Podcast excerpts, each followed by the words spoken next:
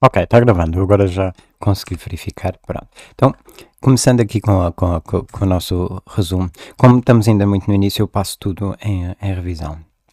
Além de mais, uh, uh, o, o, texto é pequeno e dá para pegar. Outra coisa, um, ehm, eu fui, fui, pesquisar e uh, estes parágrafos também se chamam parágrafos, há quem lhes chama aforismos, mas mais propriamente se lhes costuma chamar teses. O livro tem duzentas e tantas teses. Pronto. Então, Uh, começando então pela, pela, pela epígrafe, um quase prefácio numa epígrafe de um prefácio. No prefácio de A Essência do Cristianismo, Feuerbach comenta que esta época que prefere a imagem à coisa, a cópia ao original, a fantasia à realidade, a aparência à essência, acaba profanando a verdade. Para ele, esta transformação, exatamente por ser uma desilusão, é uma destruição absoluta ou uma pérfida profanação. Na prática, o homem atual considera a ilusão sagrada e a verdade profana. Nota ainda Feuerbach que a sacralidade da ilusão aumenta na mesma proporção em que a verdade diminui.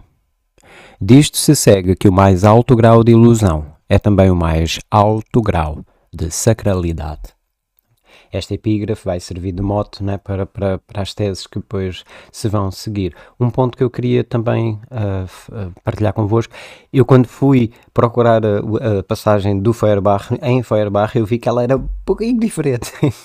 ele devia estar a parafrasear um pouco né, o, o, o de Borre, mas ele está lá, de facto está lá, mas ele, o, o, só para dizer que a linguagem do Feuerbach é diferente. Pronto. Então, primeira tese. Vivendo apenas a representação.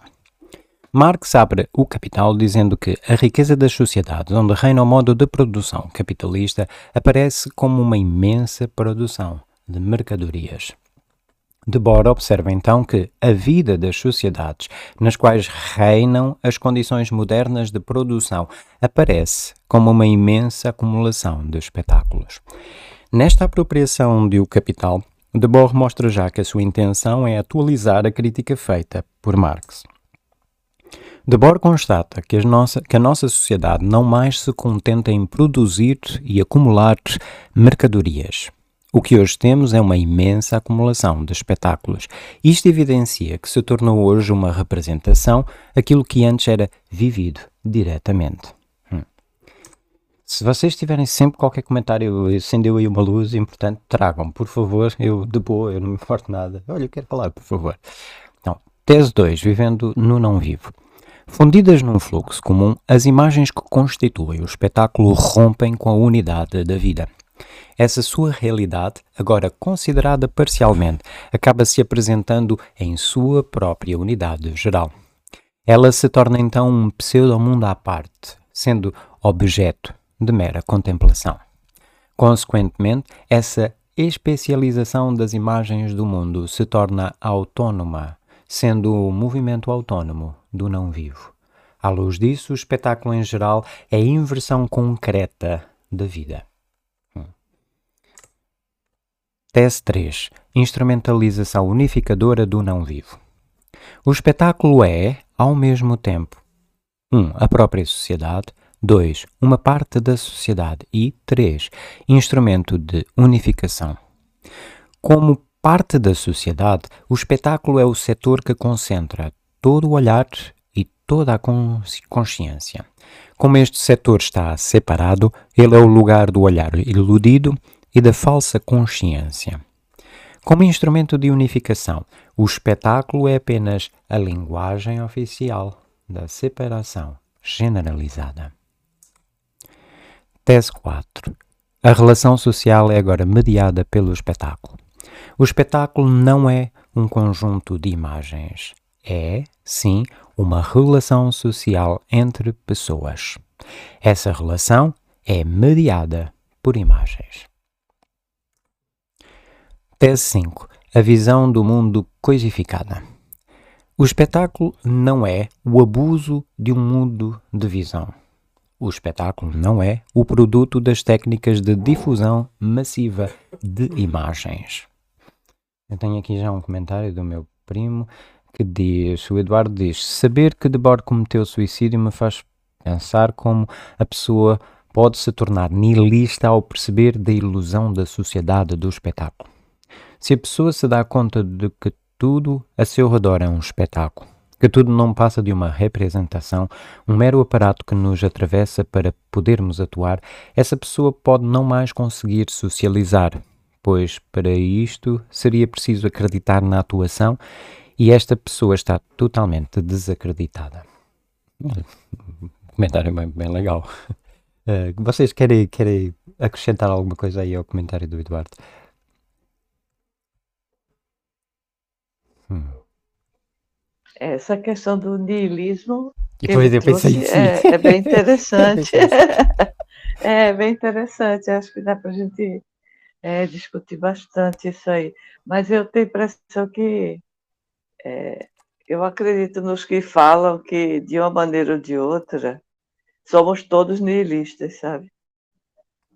Eu estou consigo. Mas eu vou, eu, eu vou deixar esse, esse desenvolvimento para mais tarde. Pronto, tá bom. Pronto, é bom. Acho, é uma boa proposta. Pronto. Então, um, continuando, então, o espetáculo é, não é o produto das técnicas de difusão massiva de imagens. O espetáculo é uma Weltanschauung que se tornou efetiva, isto é, que se concretizou materialmente. O espetáculo é uma visão de mundo que se tornou objeto. Tese 6. O modelo dominante. O espetáculo não é um suplemento do mundo real. O espetáculo não é uma decoração que lhe é acrescentada. O espetáculo é, sim, o âmago do irrealismo da sociedade real. O espetáculo é o modelo atual da vida dominante na sociedade. O espetáculo é a afirmação onipresente da escolha já feita na produção. O espetáculo é o consumo que decorre dessa escolha. Em sua forma e conteúdo, o espetáculo serve para justificar as condições e os fins do sistema existente. O espetáculo é também a presença permanente dessa justificativa e a ocupação da maior parte do tempo vivido fora da produção moderna. O espetáculo é, portanto, tanto a justificação do próprio sistema, que está sempre presente, bem como aquilo que bem com, como aquilo com que nos distraímos quando não estamos trabalhando. Hum, essa é a ideia a gente vê, não é? A gente está trabalhando, fazendo parte do, do, do, do, sistema e depois quando a gente sai, não é? A gente vai para casa, a gente, a gente tem uma, uma, uma pausa do sistema, a gente vai Netflix ou outra coisa qualquer, mas a gente vai e fica se distraindo com o espetáculo. Hum. Uh, então, tese 7. A finalidade do espetáculo. O espetáculo é um pseudo-mundo à parte, resultado da praxis social global que se rompeu em realidade e em imagem. Mas a própria separação faz já parte da unidade do mundo, pois a prática social é também a totalidade real que contém o espetáculo. Portanto, a mesma prática social que separa a realidade da imagem incorpora o espetáculo como prática social. O problema é que a cisão dessa totalidade acaba mutilando a própria totalidade. Essa mutilação faz então parecer que o espetáculo é a finalidade dessa totalidade. Mas o espetáculo apenas reproduz os signos da produção vigente. Esses signos é que são a finalidade última dessa produção. Eu aqui incluí um comentário meu como nota de rodapé para, para fazer sentido do signo. O que é que é? é o uso da palavra signo. Oh Jorge, tu aqui, se puderes ajudar, porque em francês está sinha, mas no, no, nas traduções tem sinal. E eu, não, isto é signo. Eu botei signo. E eu, no comentário que botei foi, uh, tomando a Coca-Cola como exemplo. Uma coisa é a bebida em si, outra o signo que a representa. O que torna a bebida valiosa é a imagem a ela associada ao seu signo. A Coca-Cola não somente produz água suja adocicada. O produto não é água suja, é uma imagem. Fez sentido para vocês? É signo mesmo, cara. Não é. de sinal. Não. Pronto, valeu. É, obrigado, Jorge. Eu fico feliz de, ter feito essa opção. E, e estão a ver aqui outro exemplo que eu vi também num, num outro vídeo, um cara também, esse gostei muito, um senhor que também explica tão bem estas coisas. Ele deu o, o, como exemplo, um, um, por exemplo, um, um ténis? É? um ténis da Nike. Um ténis é um ténis, mas não é, não é o ténis em si que o cara vai comprar quando compra aquele ténis. O cara não vai pagar, não é 300 reais, como eu cheguei a ver, não é um, um ténis da Nike a custar 300 reais, o cara não, não são os, os 300 reais, não estão a pagar uh, o, a produção daquele item. O cara está a comprar a imagem que depois vai ser a ele associada, porque ele é aquele que pode usar aquele sapato caro, com, aquela, com aquele logo. Então o cara está a comprar a imagem da Nike. Então, tese 8. A mútua alienação. O espetáculo é inversão concreta da vida. No entanto, não é possível fazer uma oposição abstrata entre o espetáculo e a atividade social efetiva. Não dá, porque esse desdobramento é também ele desdobrado. O espetáculo que inverte o real é efetivamente um produto. A realidade vivida é, ao mesmo tempo, invadida materialmente pela contemplação do espetáculo e reproduz a ordem espetacular que se cola a ela de forma concreta. A realidade objetiva está presente dos dois lados, tanto no do espetáculo como no da atividade social efetiva. A rigor, cada um, cada um desses lados só se fundamenta em sua passagem para o oposto. Por um lado, a realidade surge no espetáculo, por outro, o espetáculo é real. Essa alienação recíproca é a essência e base de, da sociedade existente. Hum. Eu acho tão, legal essa tese, gosto mesmo dela. Que depois culmina nesta nova, que também é muito, muito legal. Olha, Jorge, vê lá se gostaste desta, desta minha tradução, porque está lá o reverse, não é? E eu botei. No mundo realmente de ponta cabeça, o verdadeiro é um momento do falso. Funciona assim, em vez de invertido. Só, só que a, quando você diz que é ponta-cabeça, é uma, uma, uma valor, valoração ou uma avaliação moral, né? É. Recebi de que é só o cara virado ao contrário. Que hum. significa que tem um, um jeito certo, né? Pois, bem, talvez seja, se vocês acharem que sim, eu estou de boa. Eu, eu realmente Quando você diz invertido, simplesmente foi. Não tem valoração, né? Está tá invertido, simplesmente invertido. No espelho, por exemplo, não existe valoração. No espelho mostra invertido, mas não é nenhum mal, né? Pois, se, se, se tiver esse louco, porque como, como a expressão não é, não é minha, não é do meu uso, eu sempre entendi só o ponto da cabeça, simplesmente as coisas invertidas, como, como por exemplo na, na lente, não é? quando a gente bota a lente num certo, uh, uma certa distância, as coisas ficam ah, invertidas. Pode ser. Eu, eu, vi assim, não é? Tipo, a coisa está só tipo virada ao contrário, a gente vê as coisas todas invertidas. Pronto. Hum. Mas pronto, pensem nisso, se vocês depois quiserem mudar, mudem, digam. Hum. Lembrando que as palavras não não são utilizados para descrever estados, né? Existe a argumentação na, nas palavras, né? uhum. nas expressões. Então, ponta-cabeça, ela, ela visitou a linguagem, né? Ou a língua, é, de uma certa maneira, né? E, e, e, e, isso, é quase uma, isso é quase uma expressão fixa, né? O mundo está de ponta cabeça, né? Hum. Ou seja, o mundo está invertido. Isso é muito utilizado por pessoas que acreditam em dogmas religiosos. Hum. É. Olha que legal, isso, isso é uma contribuição boa, muito boa. É, sim, muito, muito interessante. Porque as, as palavras visitam contexto, né? Elas visitam o contexto e, e elas vão tomando uma forma, né? uma, vão tomando um sentido, né? vão tomando uma maneira de você utilizá-las para construir um sentido na cabeça dos outros, né? Uhum. O objetivo da linguagem é construir um sentido na cabeça dos outros. Sim, é verdade. né? No seu também, claro, porque você só pensa com, com, com uma linguagem, né? Verdade, é, é, difícil pensar sem linguagem. Né? Aí Felipe chegou. Bom dia, Felipe. Bom dia, bem-vindo, Felipe, que legal. Uh, pronto, olha, estamos na, na, mesmo já na última tese que a gente leu, finalmente, não é tese 10. Então, nesta tese 10, aqui, tese 10, a lei geral do espetáculo. O conceito de espetáculo unifica e explica uma grande diversidade de fenómenos aparentes. As aparentes, aparentes diversidades e contrastes destes fenómenos brotam da organização social das aparências. Já essa organização deve ser ela mesma reconhecida em sua lei geral. Eu aqui, uh, Jorge, sabe, eu fui buscar no francês e eu alterei porque aquilo tem lá aquela palavra verdade e tem assim uma, umas palavras que eu entendo. Eu entendo, não é? Que o que ele está a falar é como na ciência. A gente não vai fazer ciência, a gente fala das leis gerais, por exemplo, de um fenómeno qualquer, a lei da gravidade. E eu penso que é isso que ele está a tentar, de fato, olhar, a lei geral por detrás do espetáculo. Hum.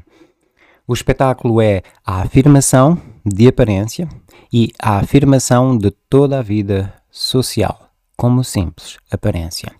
Mas a crítica que atinge a verdade do espetáculo acaba descobrindo que o espetáculo é a negação visível da vida. Conferir o não vivo, tese 2. Uh, o espetáculo é como uma negação da vida que se tornou visível. Pronto. E com isso. É, é só com uma, diferença que uma lei, uma lei física, esse nome é, é engraçado, né? Hum. Lei é uma coisa engraçada, mas assim, as coisas vão funcionar porque eu estou dizendo que vão funcionar assim. Né? Mas a, a, lei, a lei, né, a lei da, da gravitação universal, por exemplo, é uma descrição de como, uma tentativa de descrição de como os fenômenos acontecem. Né? Enquanto que lei geral, acho que nesse tipo que ele utiliza, é como é que ela é imposta, né? como é que ela acontece, como é que ela foi feita. Né? Hum. Ah, boa. Assim, qual é o signo dela dentro da sociedade, né? Ela funciona, ela tem um, um, sei lá, tem um, um, um moto, né? Um, algo que, que sustenta ela, né? Hum. Que é essa lei geral, que acho que é um pouquinho diferente de lei é, física, né? Mas... Sim, sim, faz, faz sentido. Eu, eu, eu, o que eu achei quando foi traduzido, já agora, depois, como já vou botar aqui o, o livro à vossa frente, não a ver, ela aqui está. Deixa eu ver se eu consigo. Está a ver? Sa vérité générale. E foi aqui que eu Está a ver? Eu aqui interrompi a, a, a citação e botei lei geral. Não estamos lhe ouvindo, não, viu? Está mutado. Verdade, eu, eu abri o microfone, mas não abri no Jitsi. Eu estava aqui a, a, ver no francês, já botando o livro, preparando já para a leitura. Quando eu estou a citar, eu, a ver, eu paro aqui e paro onde diz sa vérité générale e a vérité que foi que eu botei por lei para apontar nessa direção, que o que ele quer, que eu penso, que o que o Debord está a tentar olhar é para aquilo que é o, o, o mecanismo fundamental o que está por detrás que determina que o funcionamento seja assim. A gente vai ver agora já na tese 11 que, que, que, que isso aproxima mesmo daquela ideia de, de o meio influencia a mensagem, do, do Marshall McLuhan, não é? Então, então, a lei geral é a tradução que você encontrou para verite general. Isso, para não ficarmos presos à palavra verdade. Depois a gente fica, o que é, dizer verdade? Verdade é, eu, eu, que, eu que penso que o que ele está a dizer, no jeito dele, é essa, essa. Quando a gente diz lei geral, não é? A gente quer encontrar aquela coisa que governa. Verdade é uma. A força. A força que governa, pronto. A verdade é uma força, já que você usou força, a verdade tem uma força retórica. Verdade é uma força retórica, né? Quando você está dizendo assim, você está tentando convencer alguém de alguma coisa, aí você, no fim, você diz assim: isto é a verdade. A verdade seja dita. Dois pontos. Isso, isso, isso, isso. Uhum. Como assim verdade seja dita? Que verdade você está falando? A verdade é retórica, né? Você está. Sim, é verdade. Né? É verdade, né? É verdade. Isso, isso, é verdade. Boa, essa foi muito bem pagada. Ô Jorge, eu passo a palavra a ti. Já todo mundo, Alberto, Cecil, Filipe, Eduardo, se vocês tiverem algum comentário a fazer, de, mediante o que foi agora apresentado, porque vocês estão bem dentro do, do, do livro. As teses são apresentadas nesta sequência, eu só organizei é, o texto, porque as frases costumam ser muito longas ou às vezes usam umas palavras complicadas, mas é só isso, eu só organizei. Se vocês tiverem comentários, façam. Não havendo, o Jorge começa a ler e a gente vai, vai pegando a discussão à medida que as teses forem aparecendo. Algum comentário da vossa parte? Dou-lhe uma. Dou-lhe duas. Três. Não há comentário. Jorge, passo a palavra a ti, câmbio.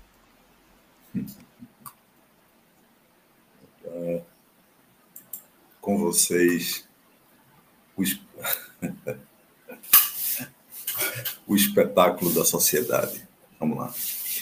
Ah, pour décrire ah, le spectacle, la- sa formation, ses fonctions et les forces qui tendent à sa dissolution, il faut distinguer artificiellement des éléments inséparables, des éléments inseparables. Para descrever o espetáculo, sua formação, suas funções e as forças que tendem à sua dissolução, é preciso distinguir artificialmente eh, elementos inséparáveis.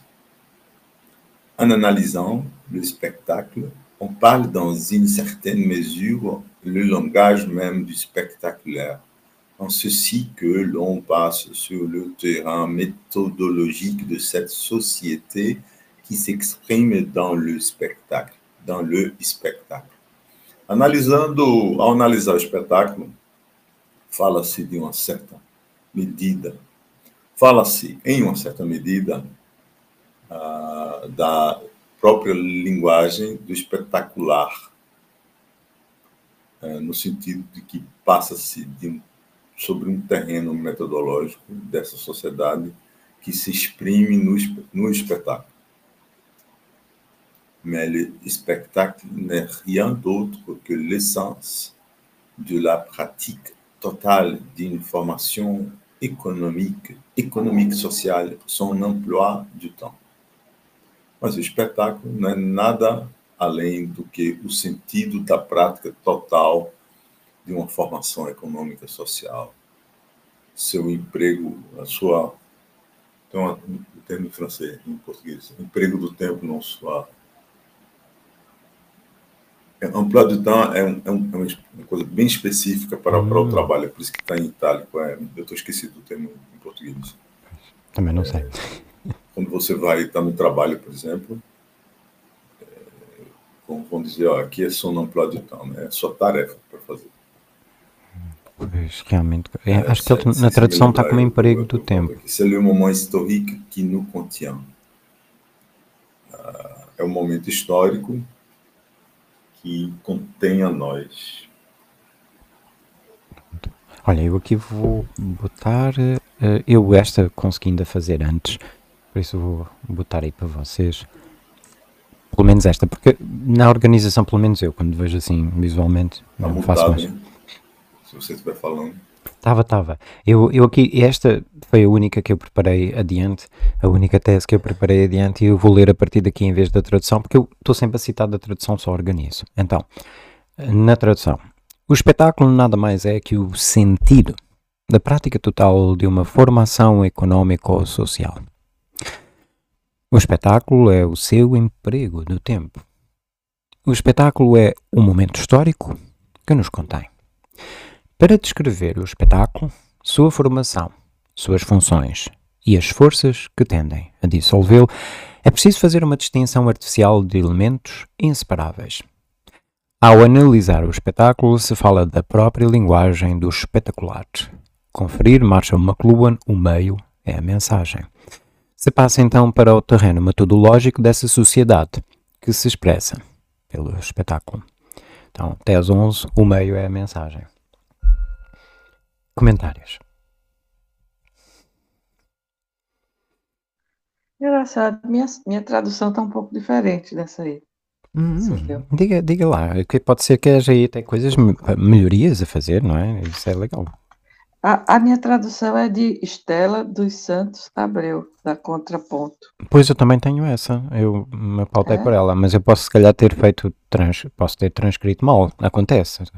Eu, eu às vezes estou a fazer as coisas e, e me distraio. Especialmente esse último parágrafo. Lê, lê toda, Cecília, lê toda. Leitura. Isso, leia, Bom. boa ideia, boa ideia. Eu até boto aqui também na tela, que eu tenho aqui, pronto.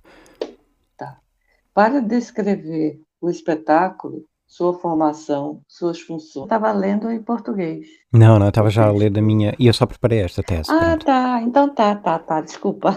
entendi, entendi. Pronto. Agora entendi. Só, só isso. É, Hum. mas o que ele está fazendo aqui é conceituar o espetáculo, né? Que ele já está fazendo. Exato.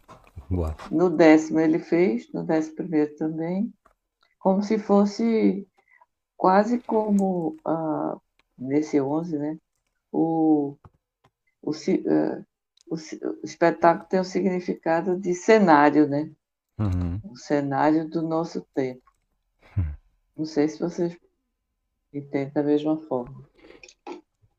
Hum, cenário. Sim, tem isso.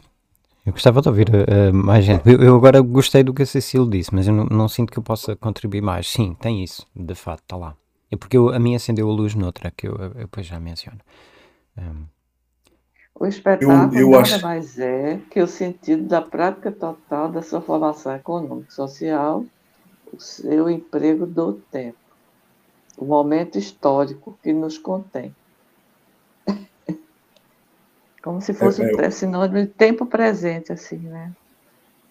É um, é um momento histórico, porque lá em cima, você, você nota que a, tem uma, uma, uma expressão interessante, né? As forças que tendem a dissolvê-lo. Eu acho que o que ele está fa fa falando é que o espetáculo um, se modifica de acordo com o tempo, né? Sim, E é por isso que diz, é um momento histórico que nos contém. O, o espetáculo é a própria definição da história, do momento histórico. né? Mas uma coisa que eu, que eu achei muito curiosa aqui, que eu não sei onde é que está o sentido, que é, ele primeiro, a primeira frase, ele faz uma afirmação, né? Preciso fazer uma distinção artificial de elementos inseparáveis. Ou seja, existe uma totalidade, mas essa totalidade é, é, pode ser pode ser pode ser quebrada, né, para a gente entender, né? É, é Isso, teoricamente apenas. No real não podes. Elas estão sempre juntas, mas teoricamente sim. tu- hum, hum, hum.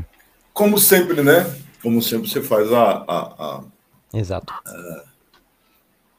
e a- eu já estudei o, o aparelho nervoso né, do ser humano, por exemplo. E a primeira coisa que o cara diz assim, olha, a gente vai estudar as partes, mas não existe parte não, é uma coisa só. Pois, Não é, não é Cecília? é verdade. é verdade, né? É verdade. Mas só que É, você- nunca ninguém, ninguém fala da- do todo, só fala das partes na saúde, né?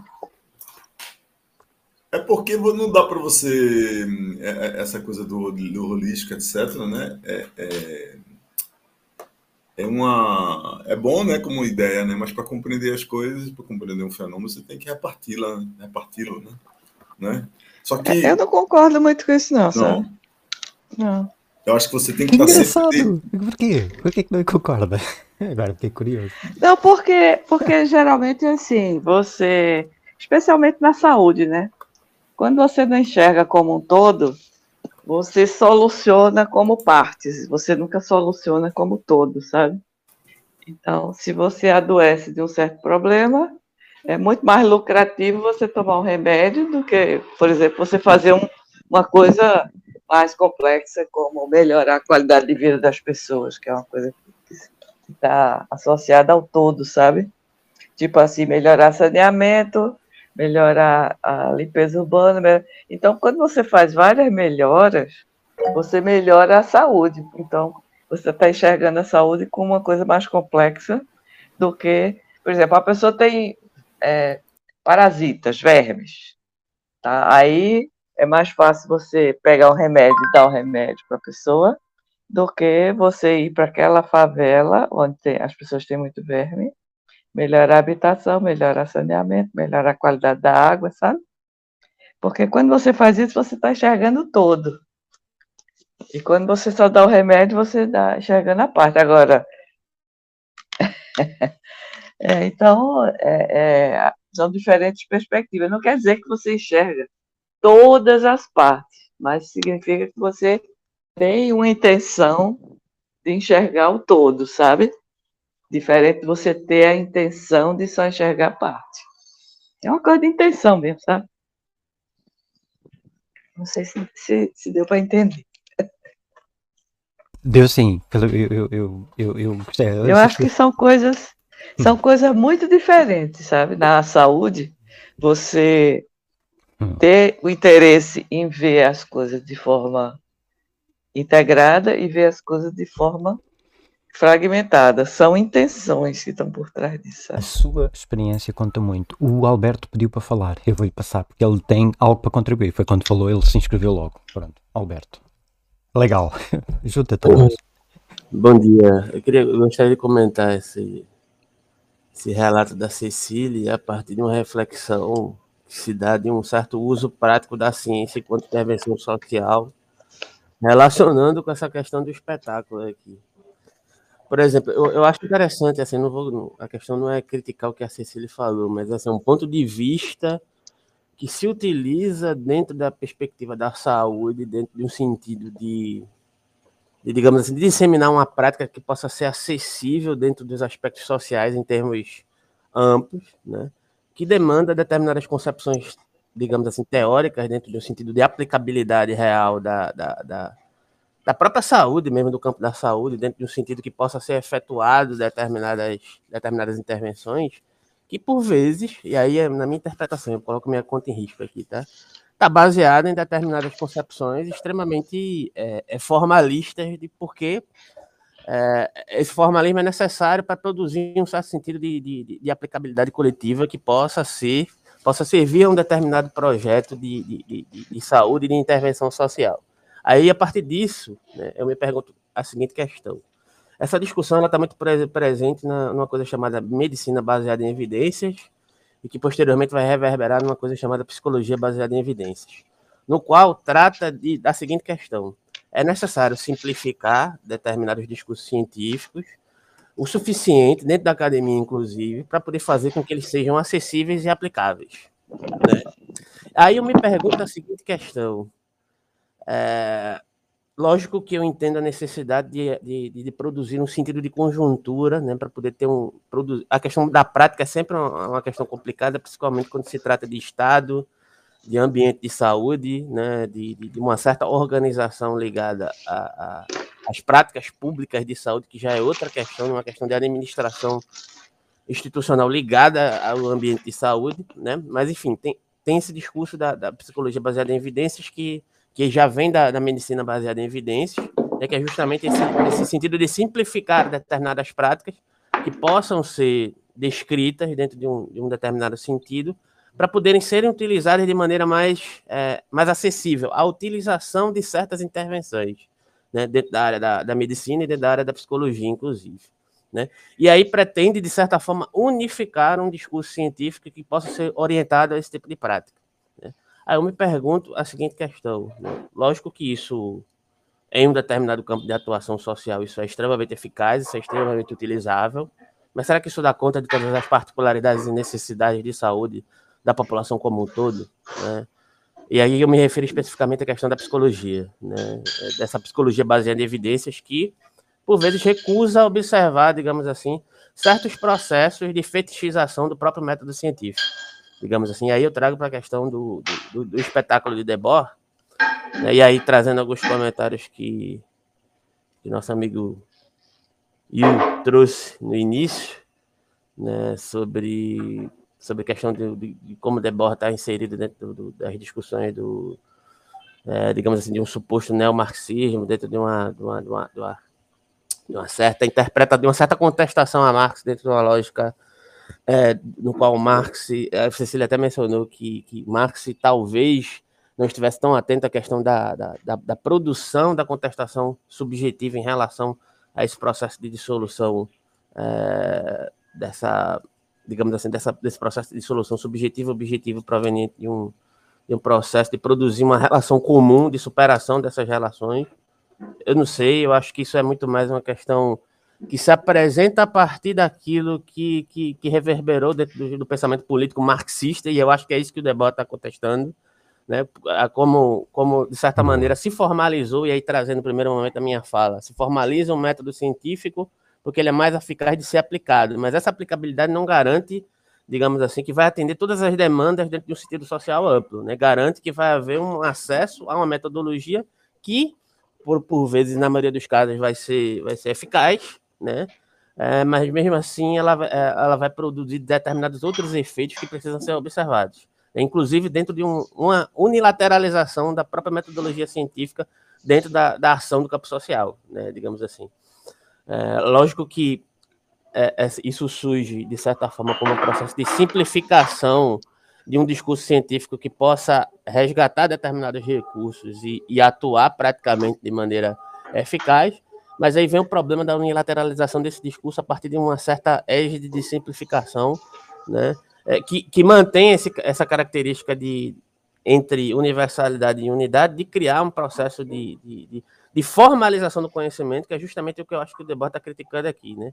formalização desse conhecimento dentro de um campo de atuação política, vide o próprio marxismo, enquanto concernente àquilo que é reverberado de Marx, formalização do próprio, da próprio diagnóstico do, do, do capitalismo, que termina por velar uma série de processos que estão circunscritos dentro da, da do processo econômico, político, social, que é orientado a própria lógica do capitalismo, o capitalismo tem a especificidade de velar esses processos, isso também está presente dentro do processo científico, e observo que o Debord, produzindo uma certa discussão com Hegel, ele está atento a esses processos de formalização e de Vorstellung, representação, que aparecem como estratificação do processo do entendimento, dentro do sentido kantiano, né, que perpassa a, não só, a, digamos assim, a, a crítica política é, é, em relação ao capitalismo que o debate está tá colocando aqui, é, radicalizando a crítica que Marx faz dentro do processo do fetichismo da mercadoria, né, ampliando isso, radicalizando na percepção dele,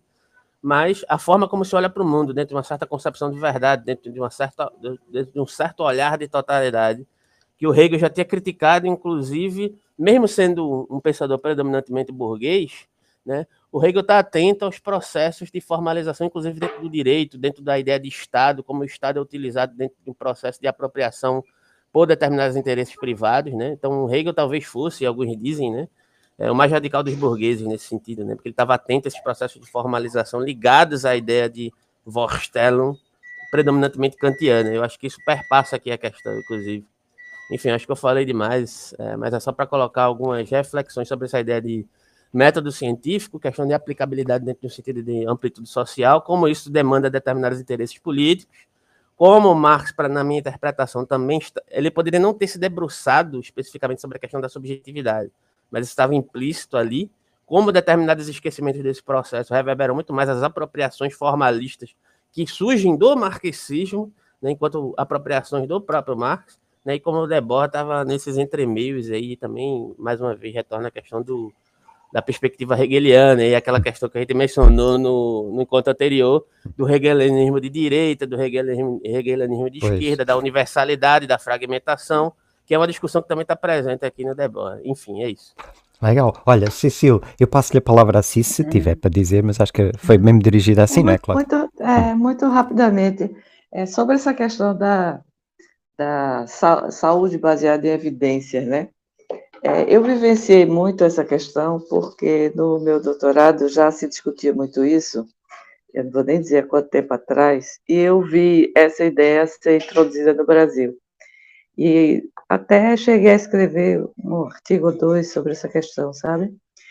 E o que eu posso dizer é o seguinte: ela surgiu é, fora do Brasil, na Inglaterra e no Canadá, e para preencher uma demanda muito objetiva da clínica, sabe? Ela surgiu primeiro para auxiliar a clínica por conta dos, das decisões clínicas que eram tomadas pelos médicos sem levar em conta muito a questão da, das evidências para se, se prescrever determinados medicamentos, determinados tratamentos. Ela surgiu basicamente daí. Então, para questionar o poder dos medalhões, vamos dizer assim, clínicos, sabe? Para mostrar que sim, a clínica pode ser soberana, como se aprende na medicina, mas você também tem que estar com as melhores evidências, os tratamentos mais é, eficazes. Então, isso é muito é, associado à, à eficácia de terapêuticas. Ela nasceu para isso, sabe? E aí depois ela, ela se ampliou e hoje já se fala em, se questiona muito os tomadores de decisão na área de saúde, e que eles não devem tomar decisões simplesmente baseadas na questão política, mas também nas evidências disponíveis, para não deixar também a preocupação é, com a arbitrariedade das decisões. Então, tudo que é baseado em evidência, ele, ela surge para mostrar que existem evidências que a ciência proporciona que devem ser levadas em consideração para tirar a arbitrariedade desse processo de tomar decisão. Mas você não vai tomar decisão apenas com base na ciência, porque tem outras coisas também que colaboram. Então, é, eu acredito muito na, na, medicina baseada em evidência, na saúde baseada em evidência. Isso é muito importante para tomar a decisão, deixar de ser arbitrária, sabe? Mas não é a única forma, né? Então, eu queria só destacar. E, além do mais, toda a área de saúde ela é muito comprometida com uma coisa que antigamente já defini, já se, se, se colocou, né? que é uma, uma ciência do âmbito prático. Ninguém faz ciência pura, é, é difícil ciência pura é, nas áreas mais específicas da saúde. Na biologia, talvez na física e na química, mas é uma ciência que está basicamente posta para resolver os problemas práticos. Então, quando ela não se coloca na prática, é uma coisa sempre muito complicada, sabe? Então, especialmente essas ciências que estão ao redor da questão saúde, sabe? Então, não tem como. É, se você ficar muito na. Eu até acho que falta pensamento nessa área, por isso que eu estou fazendo filosofia.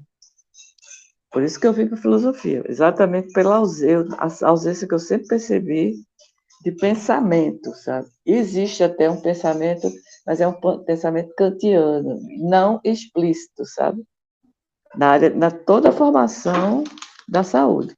E é lamentável que isso não seja explícito. Acho que está se tornando cada vez mais explícito.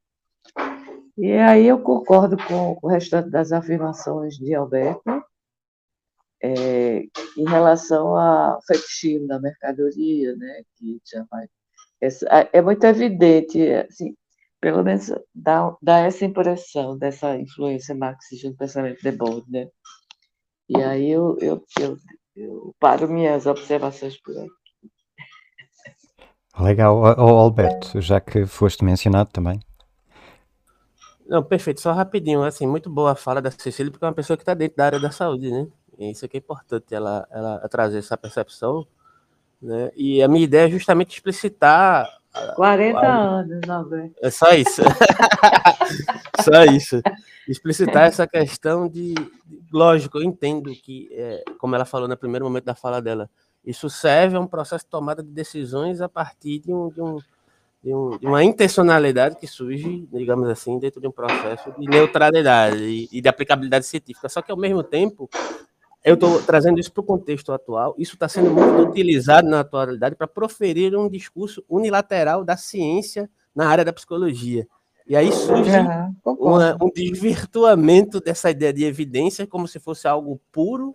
Né? A evidência aparece por si mesma, mas isso já é o próprio fetiche da metodologia científica. É a falta da filosofia, viu? É a falta da filosofia, pode Enfim, acreditar. Obrigado, Cecília. Quer dizer, muito importante. É, eu acho, eu, eu concordo com você. E eu fui partidária mesmo de escrever artigo mesmo sobre saúde baseada em evidência. Eu fui partidária disso.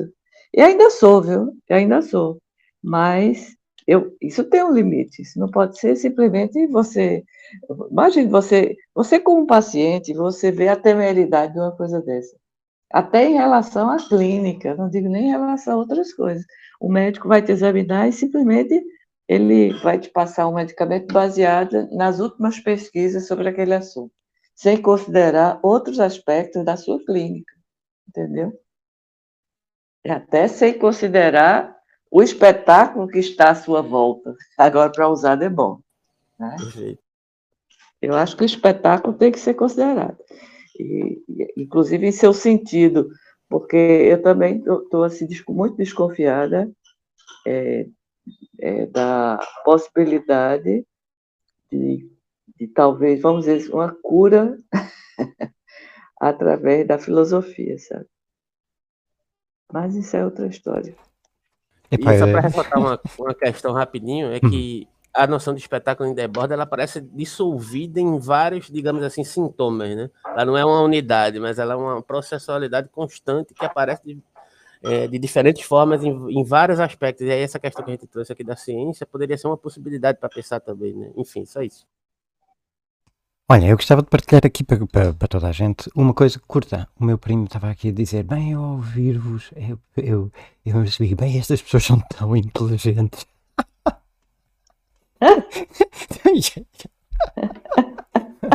Menos. Mas pronto, vocês saberem os dois, o Alberto mim. e a Cecília, pronto. Mas pronto, olha, aqui um, um, um, um, ponto importante. Eu fui tentando, uh, Cecília, não sei se viu o bate-papo, mas eu fui tentando resumir o que a Cecília dizia, Sim. tanto quanto eu conseguia capturar. Se identificar alguma falha minha, corrija. E a mesma coisa tu, Alberto, que é para tentar também manter aqui um registro escrito do que vocês estão a falar. Um, Agora, eu só, assim, eu discordo só dessa história. Hum. Cecília identifica uma ausência de pensamento. Não é bem uma ausência, não, sabe? Então é? Como, como, é, que, como é que diria? Melhor. É, é, eu diria que uma a falta de explicitação, sabe? Do pensamento, porque o pensamento ele está ali, sabe? Eu acho que tem um pensamento kantiano fortíssimo, sabe? Na, e, e cartesiano fortíssimo na, na formação da, dos profissionais de saúde, sabe? E eu praticamente não sei muito como sair disso, a não ser a partir da filosofia, sabe? Como eu me aposentei da universidade porque não queriam implantar a filosofia no currículo, então eu não sei te dizer mais sobre esse processo, sabe? Mais uma vez, botei aí. Uh, o Jorge falou em ideologia. Jorge, estás inscrito? Junta-te a nós. Queres ouvir? Olha, vem agora o especialista em Nietzsche.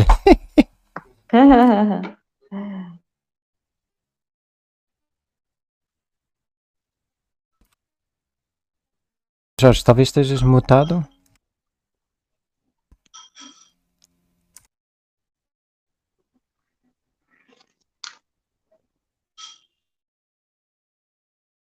Alô, vocês estão. Ah, o Jorge estava com. Eu não estava a conseguir escutar. Ia perguntar se vocês estavam a escutar. O meu primo também não. Acho que ele está com algum problema no microfone, eu acho. Pois, pois. Ele deve ter agora uh, reiniciado a conexão. Eu ia aproveitar só este momento para vos partilhar algo que estava aqui a, a comentar com o meu primo. Vendo a maneira como este livro está escrito, eu cada vez estou mais convicto que este livro foi escrito no café. Porque ele tem esta qualidade. Assim, vejam só, deixa-te ler um pedacinho. E depois a discussão que segue é tão boa eu me sinto mesmo assim, como se tivesse. Eu me sinto na roda de amigos no café. Vocês fazem aquele comentário, todo mundo agora está a noite toda falando sobre. Pronto. Não, eu estava falando com o microfone aberto e você não estava me ouvindo. Não, ninguém ouvia, pois. É, é, agora sim.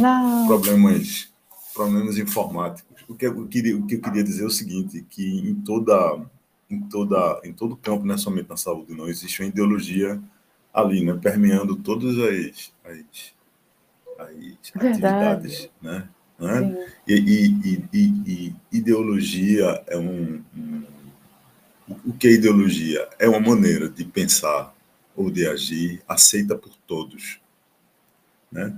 Às vezes sem contestação e, isso permeia de uma maneira que ela se torna invisível, é como se fosse a verdade do lugar, né? A verdade de um, de um de uma área de conhecimento, a verdade de um né? A, a, ideologia se torna um ethos, né? A maneira de você fazer. Né? Eu vejo isso muito em, em, na, na medicina, sobretudo, né? A medicina é um curso muito muito prático, muito prático, né? As pessoas não parece que não tem tempo de refletir o que você estava falando, né? Sobre o que é saúde, sobre o que é doença, né? Vão adotando aquelas Ciência coisas aplicada. Né? Eu, eu vejo, eu vejo, eu converso, converso com médicos, você acha que o médico é uma pessoa assim, extremamente educada, no humanismo, aquela coisa, são raríssimas, né? Você pessoas que eu, conheço pessoalmente, assim, que a gente vai conversar, são pessoas quase rasas, sabe? Mas devem ser competentes na área deles, né? Fazer uma boa cirurgia, etc. Né? O que eu ia também dizer, falar era, era sobre essa coisa da espetacularização, que toda vez eu me lembro disso. Não sei se vocês se lembram, não é todo mundo que estava muito atento, não. Acho que foi por ali em 2006, eu acho. Finalmente se encontrou o bóson de Higgs de uma maneira experimental, né? Sim. É, Higgs, né? Era a última, é era a última partícula do, do, do standard no modelo padrão né? da, da mecânica quântica que faltava ser encontrado. E ele finalmente ele foi encontrado lá no CERN ali na Suíça, né? Entre a Suíça e a França. Eu lembro muito bem, eu não sei que televisão foi, todos os jornalistas correram para o CERN, né? Porque queriam que um, um espetáculo qualquer, né? Um, uma, uma foto, sei lá, o que, que encontraram? Encontraram tabelas de estatísticas, gráficos. é difícil, e é difícil você moer isso no jornal, né? Como é que você explica o bóson de Higgs, né? É tanto que é, você, para as pessoas que não, estão, não são atentas à ciência, ninguém nunca ouviu falar de, desse bóson de Higgs, e na época se falou muito de, disso, né? Sim. Que, a, que é justamente a, a, a, a ciência, essa ciência mais dura, ela trabalha num compasso diferente da, do jornalismo. O jornalismo quer uma foto, uma declaração bombástica, né? É tanto que você, não, não sei se vocês sabem, quanto ao de Higgs, teve um, um cara, um, um, um, pesquisador que fez o seguinte comentário, a goddamn particle. Goddamn particle é a partícula danada que a gente nunca consegue achar, né? Uhum. Aí o jornalista pegou aquele goddamn particle e botou assim, é a partícula de Deus the, the God part, God's particle, God. Não sei se, a maior mensagem. Claro, cara. Eu conheci essa história. Não, não conheço. Eu já peguei aí só virou... partícula de Deus. Pronto, mas aí vem de que partícula que ninguém consegue achar, porque foi proposto em 64, 62, por Higgs, né? E Higgs ainda estava vivo quando, quando eu acho que ele ganhou o Nobel logo depois, acho. Eu não sei se antes, acho que logo depois ele ganhou. Mas assim, é, a partícula de Deus vende, imprime, chama a atenção das pessoas, né? Entende? Aí por isso que colou, né? A, a, coisa também do Big Bang. Você sabe que Big Bang não, não, não faz sentido, né? A grande explosão do início do universo. Isso não, não houve, não foi uma explosão. Não foi uma explosão. E aí o cara que inventou esse termo depois se arrependeu, né? Porque ele, claro, o Big Bang ficou, cara, ninguém fala mais em. Por que, que não é o Big Bang? Por que, que não é a grande explosão? Ora, tem que ser uma grande explosão, uma coisa formidável, um espetáculo, não uma explosão. É um espetáculo, né? Entende? E, e o, da, da, maneira como se, se compreende que foi esse Big Bang, não é uma explosão. Mas aí é outra, outra história. Mas aí não dá para você explicar, entende? Porque as pessoas estão preparadas para o espetáculo, né? Se não for um espetáculo, cara, não adianta, né? É, é, mais uma vez eu, eu, eu, eu lembro, né? A, o Sagan, não é? A extrema-direita descobriu, cara, que, que, é, que é assim. Tem, tem, tem, porque, porque a maioria é muito imbecil, né? Aqui no Brasil e, e pela Europa também. Mas eles. Ele, ó, o, o, nome do partido de extrema-direita na, Fran, na, na, na, Portugal chega, né? É, Isso chega. é espetáculo, cara. Né? Chega! Com ponto de exclamação. É chega, ponto de exclamação não é? Plano de exclamação, né? Ou seja, né, o partido da, da um partido do, sei lá, dos conservadores, nada disso, cara. O, lance agora é, é, é, é espetacularização, né? E eles conseguiram, estão conseguindo, cara. Cara, não precisa mais nenhum projeto, foi muito bem identificado no nome, não tem projeto nenhum. Chega, vamos pois. pôr fim ao o quê? Pronto, tudo bem, eles vão. Okay. Mas com o quê? Qual é a proposta deles? Ninguém diz, ninguém. Isso não importa. Ó oh, Jorge, muito legal. Valeu. Olha, mas eu, eu só ia dizer uma coisa sobre claro. o texto aqui, é, é, é que eu estava dizendo na, na, hora que aí você, a gente diz, que é assim, é assim, é preciso fazer uma distinção artificial dos elementos inseparáveis. Eu achava que ele ia dizer quais, quais os elementos. É depois, próximas teses. E vai. Depois, né? Porque aí depois ele começa a analisar o espetáculo, fala-se como se ele estivesse mudando de assunto, sabe? Fala de certa forma a própria linguagem de espetáculo, etc. Tal. Ô, Jorge, o espetáculo nada mais. É, eu, eu, eu senti esse aforismo meio, meio desconexo, porque não, não, as, as frases não estão ligadas, né? Mas é um aforismo, né? Pois, é, olha, eu deixa-me partilhar contigo enquanto tu caíste, né? quando tiveste que resolver o problema. Eu partilhei algo que descobri aqui com o meu, o meu primo. Vamos dizer, fiz esta observação. Eu olhando do lado de um escritor, eu me parece que este livro foi escrito no café. Tem toda a forma disso. Cada tese, vamos dizer, é aquele, é aquele momento na roda da mesa em que todos pegam no mesmo tema. Então tem de ser muito bem posto, porque todos vão se engajar nele. E eu, então, eu esta observação posso fazer, Jorge. Vê o jeito como uh, o Alberto primeiro e depois a Cecília começaram ambos, não é? a partir disto, a ter uma conversa bem, super incrível, não é? Então, tem isso, Jorge. Eu acho que tem assim, também, por isso é que é assim, as coisas são ditas de um jeito assim, bem, pá, pá, pá, pá, pá, pá. É. Porque funciona, o cara pega, fica estimulado, e ah, é isto mesmo, e depois segue e faz lá o resto que, que for. Eu, eu vi uma, eu vi, eu tive é, o prazer de ver uma. Eu imaginei que tu tivesse essa experiência. Não, foi a gente viu, eu vi uma exposição de Picasso em Paris, né? É, essa foi pouco vista. As coisas de Picasso é, é são filas, teve outra exposição dele, filas quilométricos, negócio assim difícil de entrar. A gente Mas outro, essa, essa eu vi que é o seguinte: Picasso ia para um café, né? E aí mania de, de, de gente que está muito concentrada na própria atividade, né? Pegava um lenço, um guardanapo, desenhava uma coisa. E pegava um papel, não sei o quê, os, os guardanapos do café ou do restaurante, né? Então a exposição era sobre esses desenhos, que eram todos pornográficos, todos, absolutamente todos. ele, ele, ele café, que maravilha! Desenhava o, a, o, o, pau, era, era muito interessante, né? Mas esse, esse, essa exposição, claro, tudo da, da gente em Paris, né? mas não teve a glamorização que teve uma outra exposição que eu vi de Picasso, né? Que era uma loucura, você chegava muito cedinho de manhã, já tinha filas quilométricas, negócio, o espetáculo, né? Para ver quadros, né? eles comparavam o Picasso com os clássicos, né? As pessoas querem, né? E quando eu vou contar outra, outra coisa e vou me calar, certo? Quando eu era guia, quando eu fiz um, um, um época da minha vida maravilhosa que eu, que eu guiava as pessoas pelo Louvre, né? Aí tem, tem, a, tem um lugar que é a Grande Halle, sabe? Que é você anda assim, aí você sai dos renascentistas e aí passa, aí tem Leonardo da Vinci de um lado e depois lá no fundo tem um barroco, né? Mas assim, o problema é o seguinte, que, que do lado direito vai passar a sala da Mona Lisa, que ela está no lugar errado, né? Ela está entre é. os maneiristas e não é um quadro maneirista, mas ela ela está lá. Aí o guia que me ensinou disse: olha, quando você passar na entrada, manda todo mundo olhar para a esquerda, porque se a galera olhar que a Mona Lisa está ali, vai todo mundo para lá, entende? É verdade. aí, aí, quando eu ia chegando à porta e você mostrava uma coisa, não me lembro o que, que era. Assim, aí, veja isso aqui, não sei o que, todo mundo olhava para a esquerda. Aí passava direto, aí você conseguia levar as pessoas até, até o fim, né?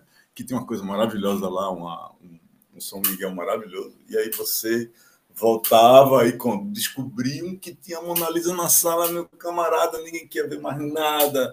E de, de, de frente para a Mona Lisa uhum. tem um, um, quadro, As Bodas de Caná, né, de Titiano, né, que é maravilhoso, mas a galera só quer ver a Mona Lisa, né? Entende, cara? Eu, é, a humanidade é isso mesmo, cara. A humanidade são, nós somos como os moscas, né? A gente, né? Não é? É muito. Está a ver o Cecílio? A Cecílio, está a ver o nihilismo a voltar. É? Não passamos de moscas. É. É. Não, eu fiz exatamente isso. Eu fui, fiquei na, de frente para a Mona Lisa, não vi mais nada.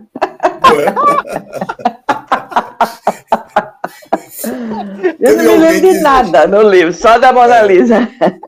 Quando você chega, você sabe, quando você entra no Louvre, de cara logo já tem uma plaquinha assim, duas plaquinhas dizendo, né? Tá assim, só a foto da Mona Lisa, né? Uma reprodução da Mona Lisa e uma, uma seta, pá! E, e, o Vênus de Milo também, né? Também uma seta, pá! Ficam as, as duas mais ou menos na mesma direção, né? Na mesma Pronto, aí você tem gente que entra só quer ver a Mona Lisa, bicho. Porra nenhuma, cara. Porra de Louvre, cara. Louvre é enorme, imenso, né?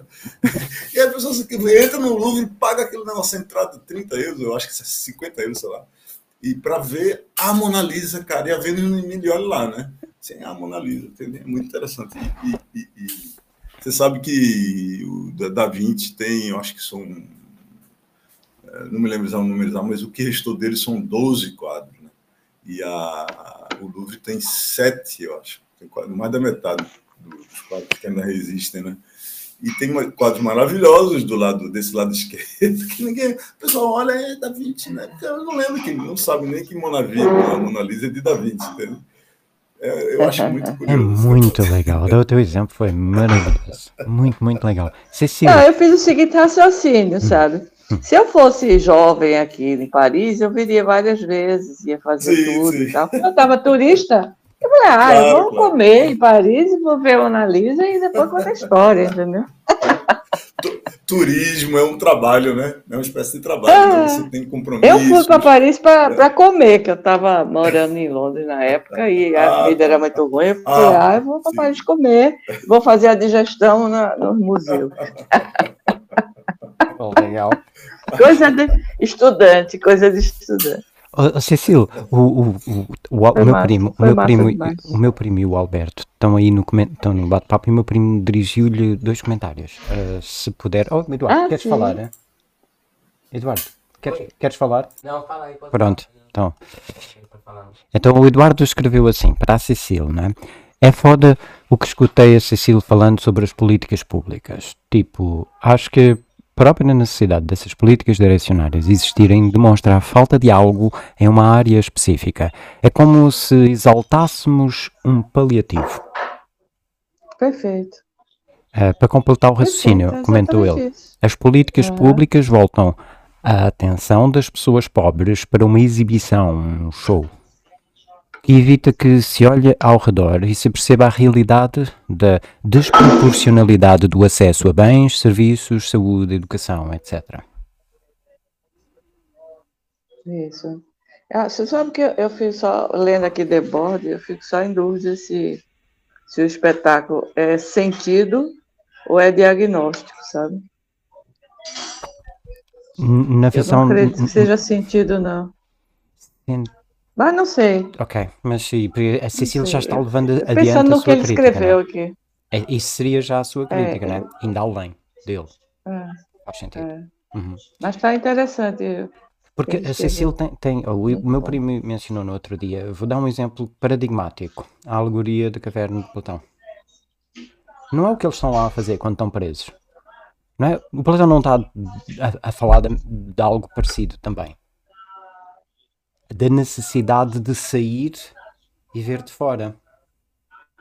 É, o cara está tá lá preso, sai, quando sai, sai para fora da caverna, depois volta.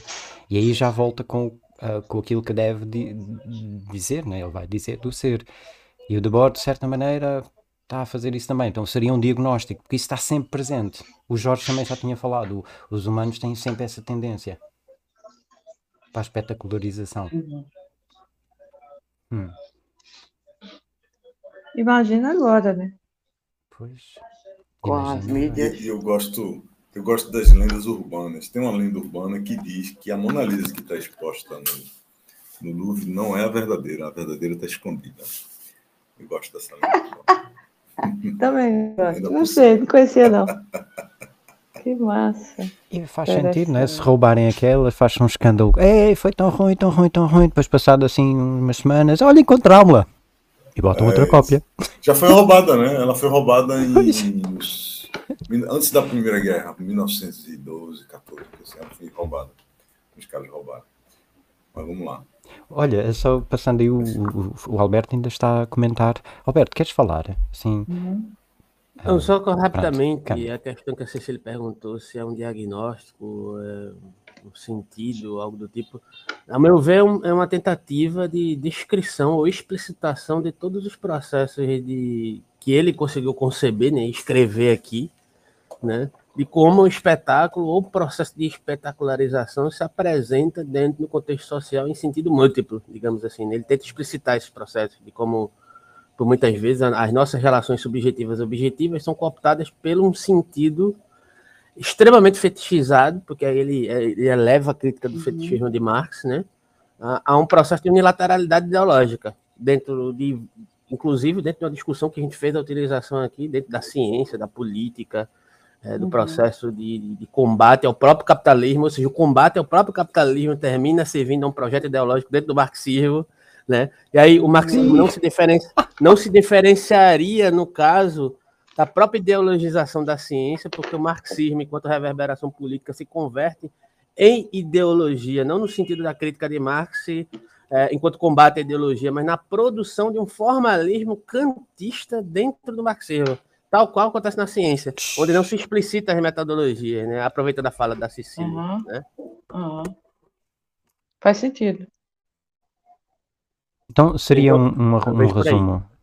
Há no marxismo, tu identificas no marxismo um formalismo kantiano, né? Com certeza absoluta. E aplicado à análise não, que ele faz, à crítica. Não, não que o marxismo seja isso, entende? Mas tem processos inevitáveis de cooptação dentro dos movimentos políticos, né? É, que terminam recaindo nesse formalismo partidário político, é, que unilateraliza os processos coletivos dentro de um sentido de espetáculo.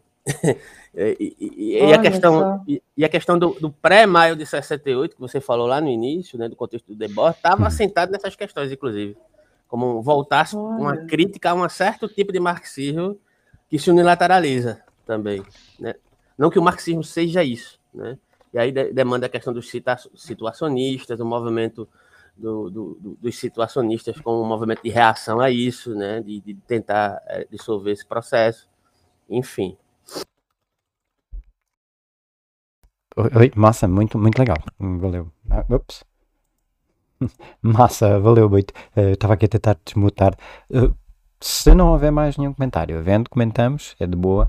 Se não houver mais nenhum comentário, ainda, ainda temos tempo, então eu uh, passo a palavra ao Jorge para a gente ler o, a tese 12. Pode ser? C'est parti, monsieur. Então, bem, botar aqui em, em francês, está aí, pronto. A 12, né?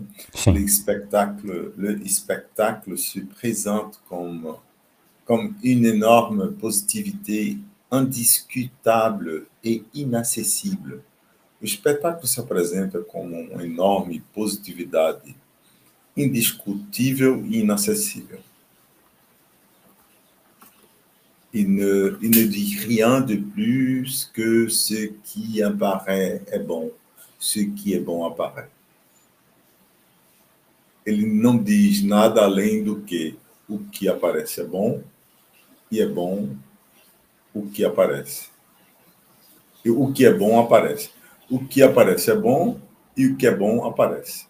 L'attitude qu'il exige par principe est cette acceptation passive qu'il a déjà en fait obtenue par sa manière d'apparaître sans réplique, par son monopole de l'apparence.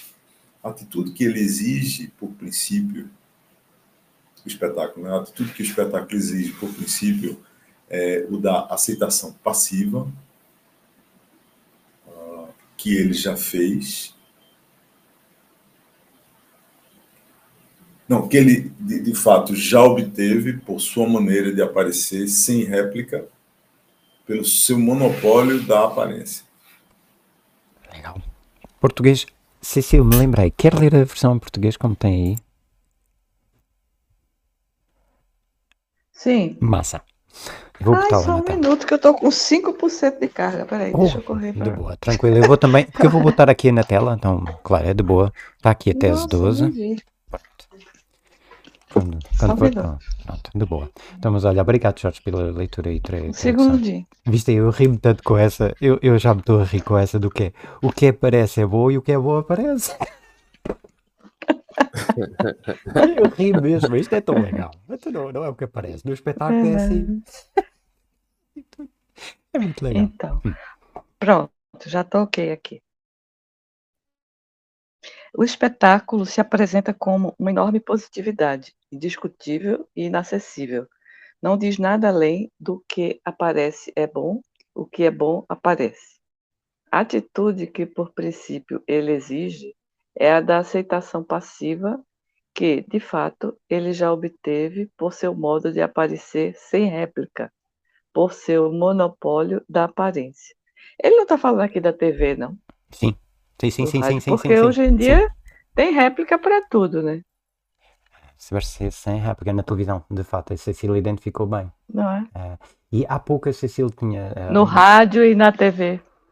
Exato, é naqueles, em todos os mecanismos uh, no, no, jornal, onde o mecanismo é sempre unidirecional, não há retorno. Isso. Mas, mas isso foi muito bem identificado. E nós hoje o, o, o retorno pelo menos existe. Uh, Cecília, aparente.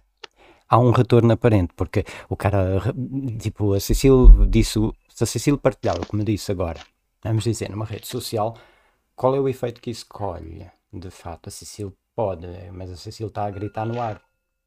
Depois vai a celebridade, que, cujo mérito é o seu mérito de ser famosa, é, é o que ela faz. Ela é boa a ser famosa e ela vai comentar, vai falar sobre as políticas de saúde, da situação. Então, será que a gente também tem voz hoje? Será que é o. Será que existe réplica, Cecília? É uma, uma dúvida honesta. Será que existe hoje réplica?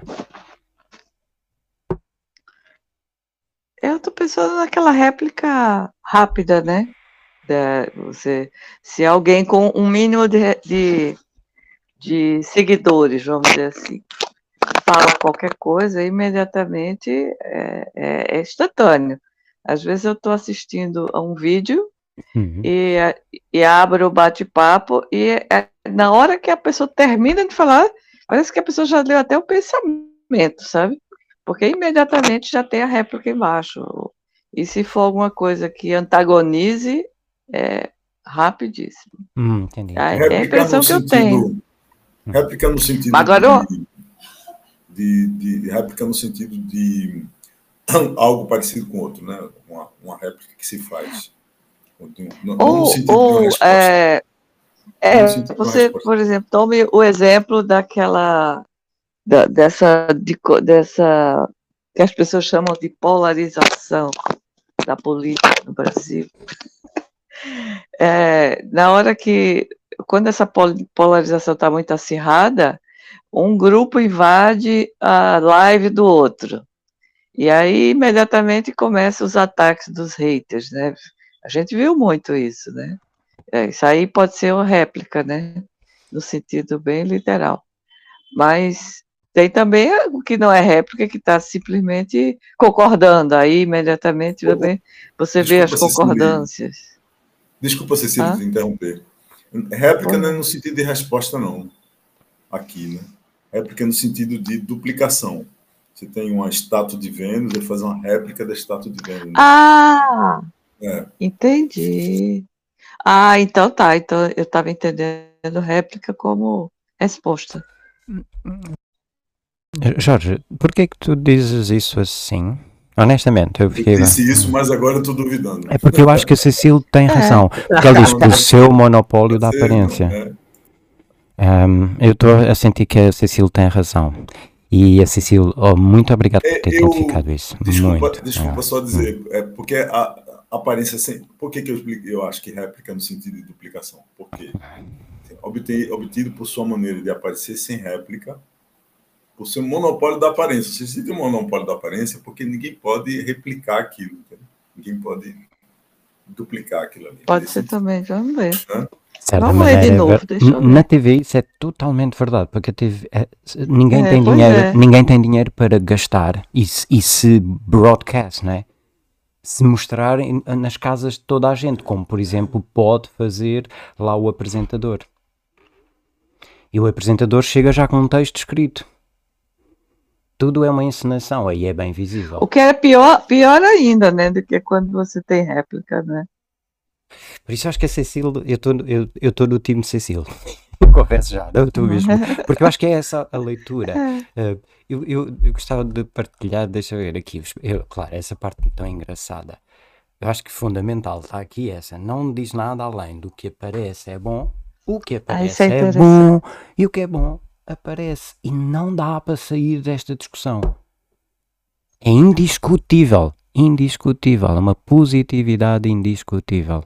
Está aqui o espetáculo se apresenta como uma enorme positividade indiscutível. Agora, talvez esse, esse tópico esteja datado, né? Hum. Porque mudou muito a mídia, né? Gosto de ouvir. quero Talvez ouvir. naquele Conta, momento. conta, atualiza a crítica. Hum. Não, Eu o não sei se outras pessoas têm. Não, porque Propõe veja. algo, Cecília. Hã? Como é? Como é, Alberto? Você está sendo intimada, proponha algo. Ei, incomoda!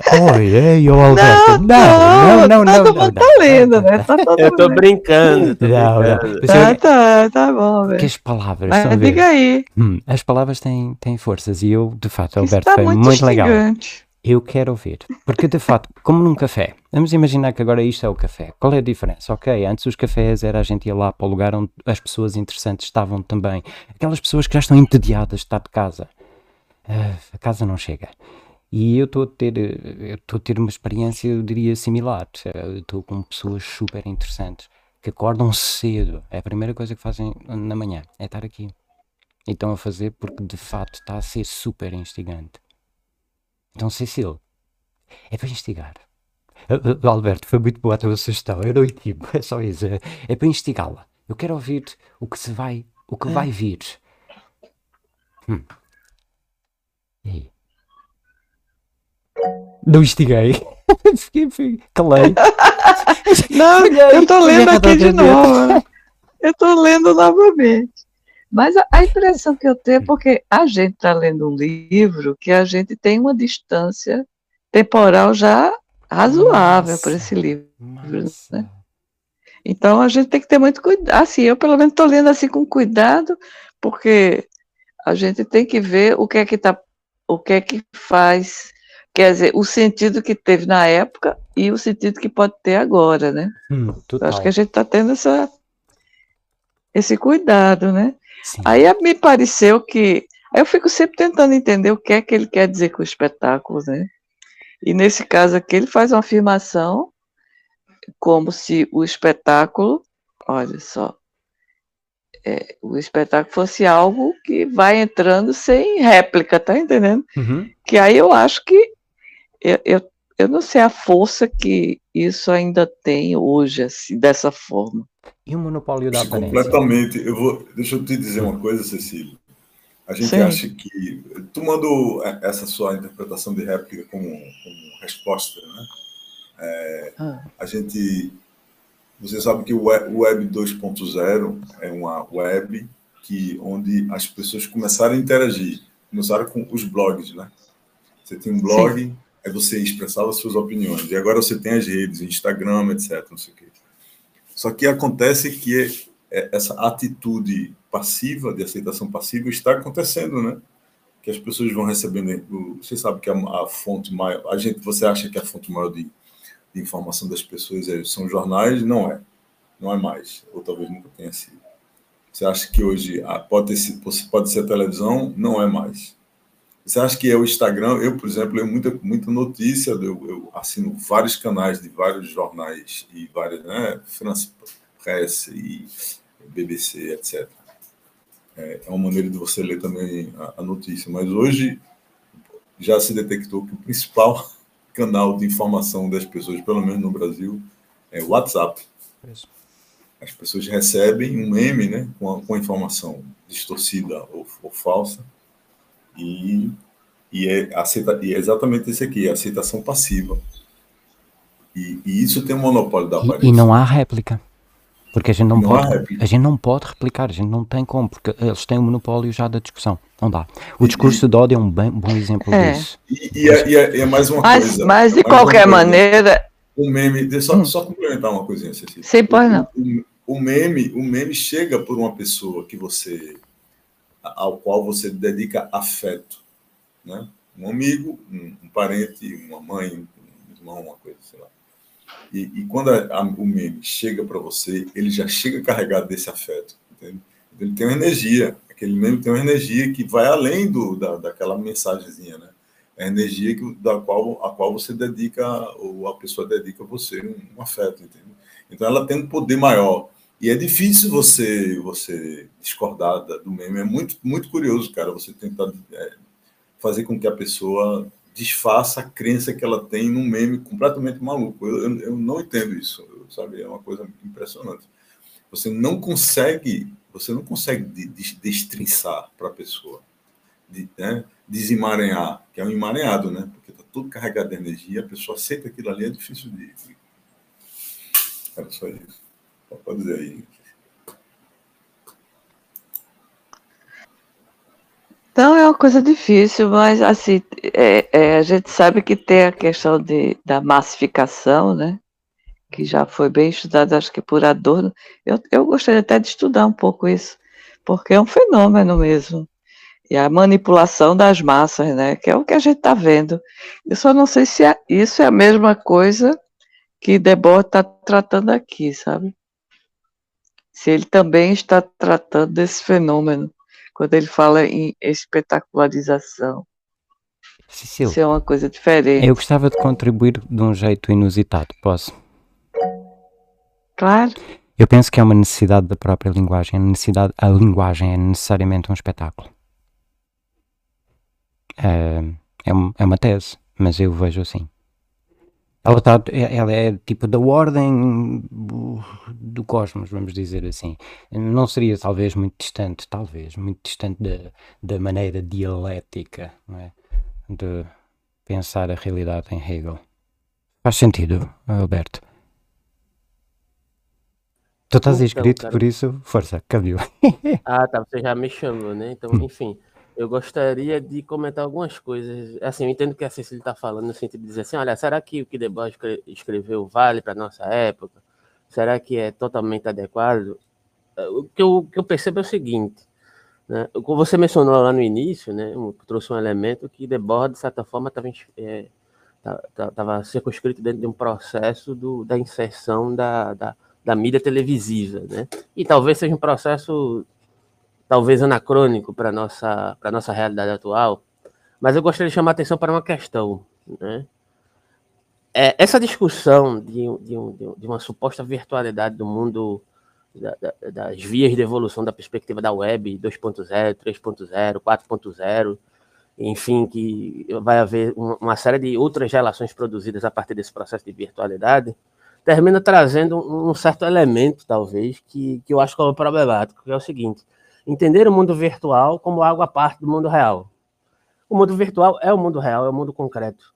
E aí a questão quando quando quando o Jorge, eu acho que trouxe a questão do, da memificação da, da- da- dos aspectos informacionais, é, ele diz que as pessoas, de certa forma, se orientam, e é verdade isso, se orientam é, diante de se, inspirarem em determinadas informações que recebem pelo WhatsApp por outras vias é, duvidosas, e é difícil você é, combater esse tipo de informação, eu, eu, eu trago a seguinte reflexão, né? E, e- e na nossa vida social, será que é a vida social que é concebida como vida, entre aspas, real, para além da vida virtual? Será que é muito diferente dentro de determinados fetiches que, que as pessoas se apegam, a determinadas crenças, a determinadas formas de se organizar socialmente, né? a determinadas concepções morais, éticas? Será que é muito diferente? Será que a gente consegue produzir conversas efetivas no sentido de, de de dissolução mesmo. Eu não faço, falo de disso- dissolução como no sentido de que eu detenho saber e eu vou esclarecer a população que é completamente ignorante, apesar de eu achar que, que há um certo, uma certa, um certo compartilhamento de ignorância eh, provocada e, e a partir de um certo sentido de apego a essa ignorância, porque ela, ela é um certo conforto, né? é uma maneira de fugir também do niilismo, e aqui já chamamos de Cecília para a questão também, né? a ignorância é uma maneira de fugir do niilismo, né? Eh, e e mesmo inconscientemente, tá? Mas a questão aqui é justamente o seguinte, né? Esse sintoma que aparece nas redes sociais é um sintoma que ocorre dentro de um processo de virtualização que sempre esteve presente na humanidade, de certa forma, né? Porque o virtual e real estão em diálogo constante, mesmo para além desse processo plataformizado de virtualidade que a gente compreende atualmente nas plataformas da web. Então, eu acho, na minha interpretação, a gente tem que ter o cuidado de não fetichizar demais a questão das plataformas da web, né? Porque ela é apenas um sintoma a mais que surgiu de um certo processo, e aí trazendo para o texto, de espetacularização, né, que se intensificou, né? É, E que se ramificou, e que virou um nicho interessante para o capitalismo, dentro de um sentido de, de utilização. E aí eu, alguém comentou em algum dado momento sobre como é que isso ocorre. Eu não entendi muito bem, confesso, a, a, a, a, reflexão de vocês sobre a questão de réplica, né? Eu não consegui entender qual, qual é o ponto de discussão de vocês né? Mas assim, o que, eu, o que eu tenho vivenciado recentemente, inclusive na, na web, é o seguinte: tem, tem se criado um ambiente de disputa e de autoconsumação entre determinados movimentos que são alinhados a uma suposta independência dos movimentos supostamente intelectuais e politizados, né? E aí essa questão de, de, de, replicar determinadas formas de conhecimento, replicar determinados conteúdos contidos na web, ela, ela vem cada vez mais se dissolvendo, dentro do sentido de que qual é a origem da origem? Você vai buscar a origem de um determinado conteúdo, essa origem não existe, porque existe a fetichização, inclusive, do conhecimento acadêmico, né? Digamos assim, por exemplo, o cara pega um, um, um texto, aí escreve uma tese sobre aquele texto, e aí demanda-se, aí escreve um livro, né? E esse livro está cheio de réplicas ali, digamos assim, de certo, em certo sentido, tá? Não estou dizendo que são réplicas, cópias fiéis e etc. Mas tem um certo replicar ali daquelas teses que são inspiradas em outras teses, porque ser já é ser dissolvido dentro desse processo é, é, é inevitável de afecção no mundo, né? E aí, em um determinado sentido, eu já, já vi isso, inclusive, num grupo de estudos, né? O cara estava é, tava expondo uma parte da tese dele, e aí o pessoal estava transmitindo. Aí ele, to...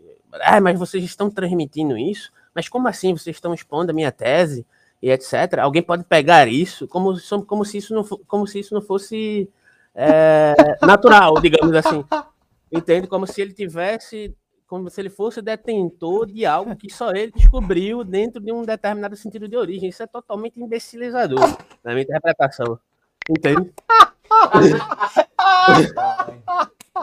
então, a, a questão não é só a, o replicar dentro dos ambientes virtuais plataformizados, mas a réplica é um processo inevitável dentro do processo de vivência humana no sentido amplo, cara. Entende? Então, essa ideia de origem é mais um fetiche da minha interpretação, né? E, e, e, vários pensadores colocaram isso, mas um que é, criticou isso veementemente foi o Nietzsche. Fugico e Ibanez, o cara vê lá, é dá aqui, a transcendência está aqui, tenha pelo pescoço. Pronto, tá bom, parabéns ao outro. Caiu então é isso, cara, é isso que eu queria pra, ter para mencionar no momento. É pá, valeu tanto. Olha, a gargalhada é honesta, eu de fato percebi isso como tu descreveste. Caramba, vocês já viram o olho dialético do eu nunca vi ninguém assim. Ele, ele, ele, tá ele tem hipermetropia dialética. Uh, se, uh, espero que não ofenda. Uh, fez sentido, Alberto? Não, para mim tá tranquilo. Hipermetropia. Tu vês, a... vês além? Eu, eu digo, poxa, este cara tem o olho dialético.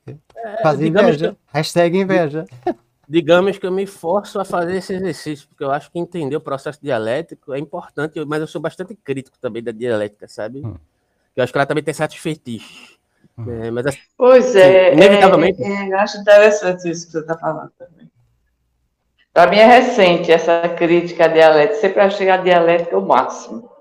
Pois. Não, eu tenho, críticas, eu tenho, certas críticas pontuais a certo processo de fetichização hegeliano, né? Hum. É, e, e, tem outras questões também, mas e eu não vou entrar atuais, nisso agora. Né? E são bem atuais. Hum. Senão eu vou me estender demais. É para não dar. Os, os, os hegelianos. Os hegelianos, eu, eu, olha, posso dizer isso. Procurem, está publicado, está na biblioteca da Universidade Federal de Pernambuco. Eu disse. Os, aquilo, aquilo. É os caras têm uma, uma empresa própria. os caras falam tanto Uh, bem, falam tanto porque têm tanto para falar também, eu diria, não é bem assim, eu quero respeitar, é, poxa. Bem, eu, eu cito o hegelianismo como um buraco negro na filosofia. É assim, se o cara passar o, o, horizonte do evento, não dá, não dá para sair, é o que eu vejo. Todos os meus amigos que são hegelianos não dá, não conseguem sair. Eu estou de boa com isso, acho bonito, pronto, fazem parte lá dessa. Foram sugados, fazem parte lá dessa constelação. Mas se o cara não quiser ser capturado por essa constelação, o único jeito do cara é passar assim ao longe, só a ver assim ao longe. Olha, tá então, só, só, só para ressaltar, ressaltar, mais um ponto, hum. é, por exemplo, uma crítica interessante que, que Deleuze e Guattari fazem, hum. de, e aí está circunscrito no diálogo no texto aqui, que aparece como hum. essa positividade da inacessibilidade que o Debord ressalta aqui, hum. é a questão de, de explicitar a diferença como negação no Hegel, e o Deleuze vai tentar estabelecer uma outra forma de positividade não fetichizada dentro de uma hum. concepção ontológica, né? Hum. Então, eu acho interessante a forma que a, que a crítica aqui Deleuze estabelece, apesar de eu achar que em alguns momentos ele é cooptado pela dialética, mesmo sem querer. E isso é um, um risco. Hum, é um risco sentido. você sempre corre, faz. você sempre corre a lidar com a, com a dialética, né, de ser sugado para dentro dela, né? Hum. E aí eu me incluo nesse contexto. Hum. Né? Mas, assim, é recolocar uma reflexão sobre a positividade dentro de uma concepção ontológica que não é estabelecida em determinadas, é, digamos assim, preconcepções conceituais estanques, né, que determinem, que orientem a um, a um, a um, a um sentido pré-configurado, né? Então, eu acho que isso é que é importante. E é o que o, que o Debord está criticando nesse sentido de positividade fetichizada e formalizada aqui, só para pontuar. Sim, faz para mim faz muito sentido. Eu, eu, eu empatizo muito com, com a tua descrição. Tu, tu chamas a isso a tua posição crítica, não é? Faz, faz uhum. sentido apresentar assim, muito legal. Honestamente, eu queria, eu vou dizer numa palavra, uma bomba, e vou-me embora, e depois ela explode, vocês fazem com ela o que quiser, ok? Só uma. Derrida. A crítica hum. da linguagem de Derrida está dentro claro, dessa questão pois, também. Pois, então, olha aí, já está apresente. Olha, o que eu queria, olha, eu queria mostrar assim, eu estou com muita dificuldade até de lidar com o tamanho da tese, porque se a gente olha para o objeto escrita, tudo começa a ficar realmente bagunçado. Mesmo, eu digo o objeto propriamente dito. Eu estou a ler um texto que está escrito, ele está-me a ser transmitido de maneira digital, virtual mas eu estou a ter acesso ao texto.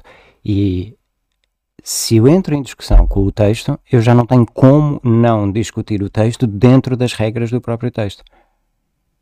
Eu sou como que eh, compelido a ter que me pautar por essas uh, regras. Faz sentido?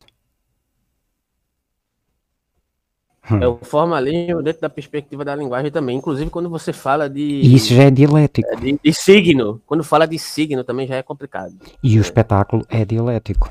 Nesse sentido mais ontológico. Nesse sentido cooptável, né? Porque tu não tens.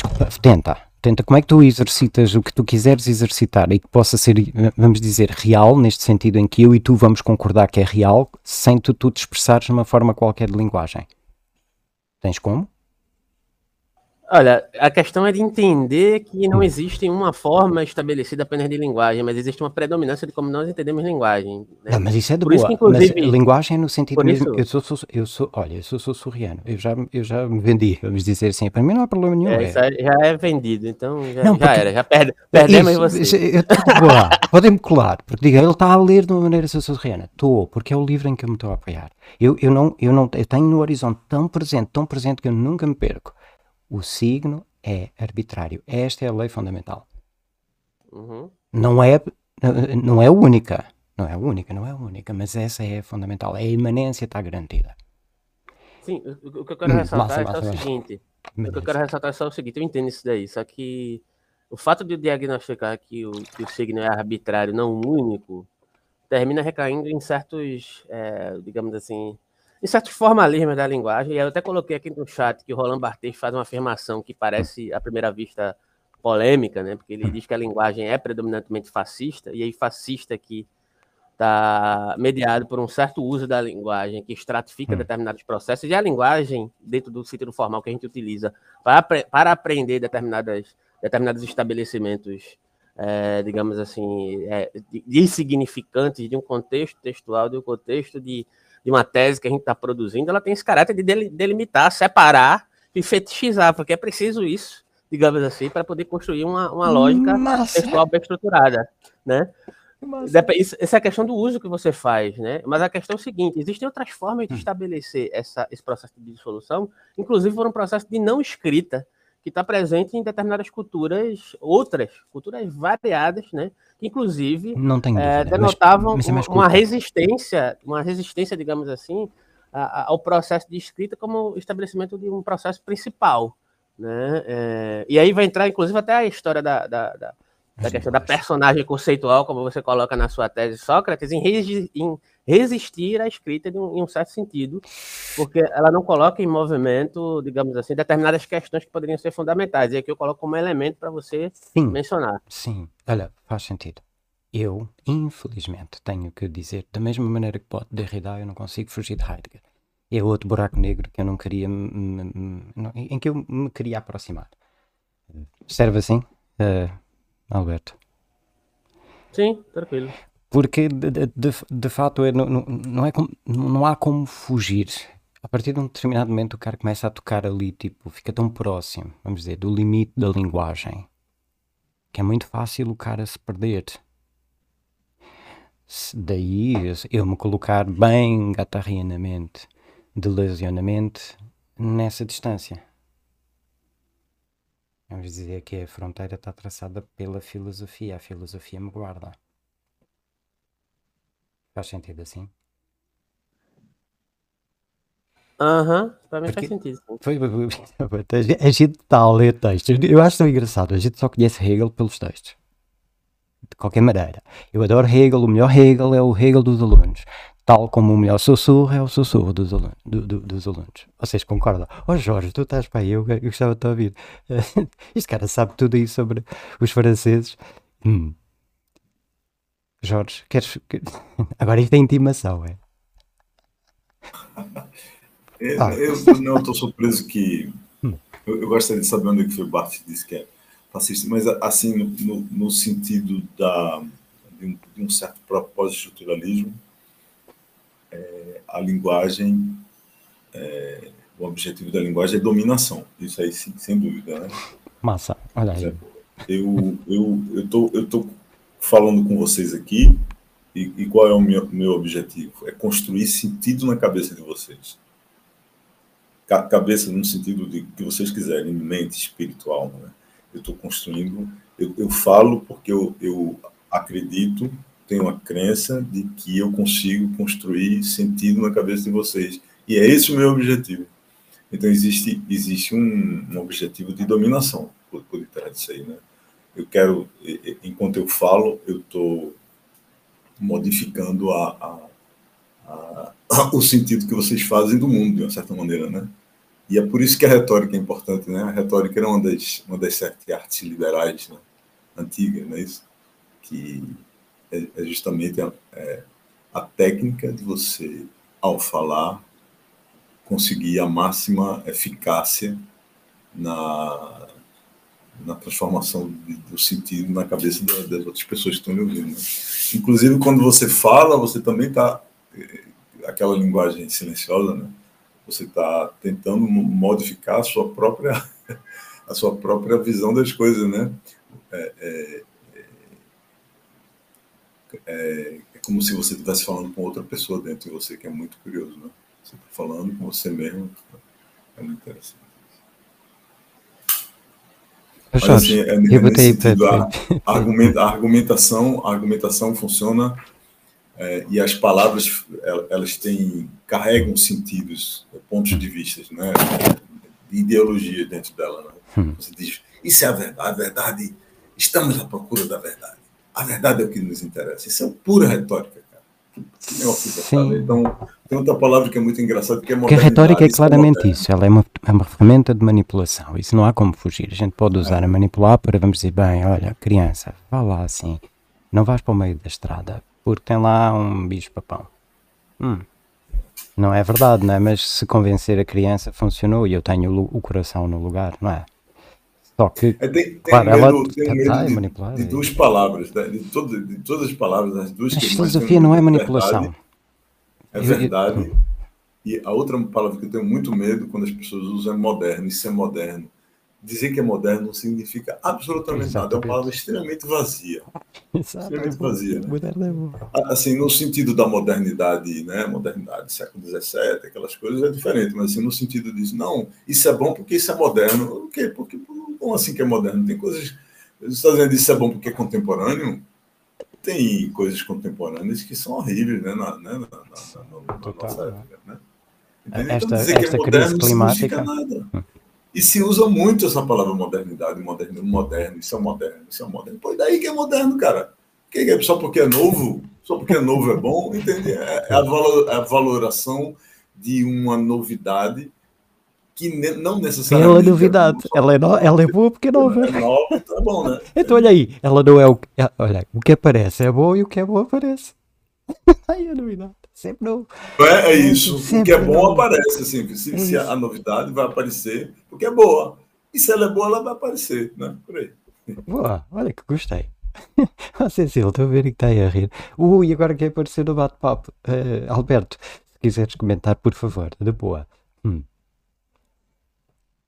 Não, eu me perdi aqui na conversa. Ah, boa. É, Eu não. deixa eu só me achar aqui no chat aqui, porque tinha um tópico que eu queria comentar. Como é que sobe isso aqui? Nem sei mais como é que sobe o Ei, chat. Pois eu estou no Não computador. sobe. Pois olha, eu, eu olha, vi na Ah, tela. achei, achei. Achaste? Ah, o ponto do, do, do que Jorge estava falando, da questão de que, que é, a, o processo de argumentação é justamente um processo de, de, de, convencimento através dos signos e de uma certa, de uma certa utilização dessa, desses aspectos argumentativos no sentido de, de digamos assim, se apropriar né, de um tipo de conhecimento, fazer você entender o ponto de vista e talvez aderir a esse ponto de vista.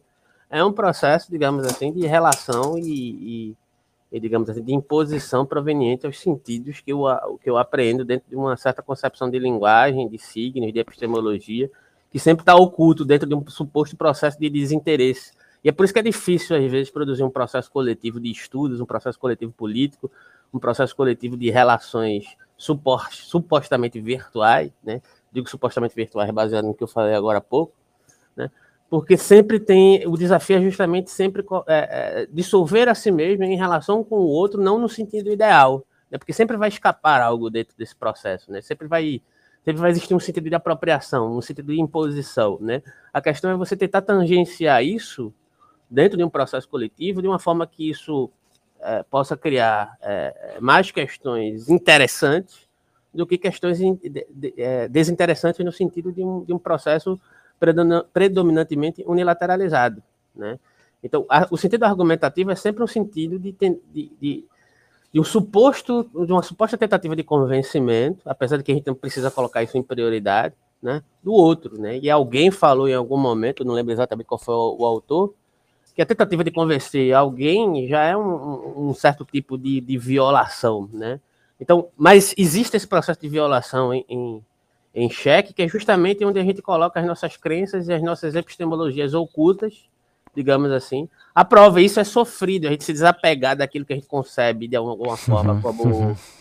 como algo interessante que a gente usa no dia a dia, quando a gente vê, se depara com, digamos assim, com, uh, com uma contestação disso, um processo de dissolução concreto de fato, isso nos abala, isso faz a gente rejeitar determinadas concepções, isso faz a gente é, às vezes é, é, passar por um momento de crise, inclusive, né? Algo que o próprio Hegel, aí, trazendo Hegel de novo para a conversa, chama de consciência infeliz, né? Que é um momento de dilaceração dessas nossas projeções é, de apego a determinadas imagens. E esse diálogo está certo, de certa forma presente aqui também em Debord, né? É só isso que eu teria para mencionar, né?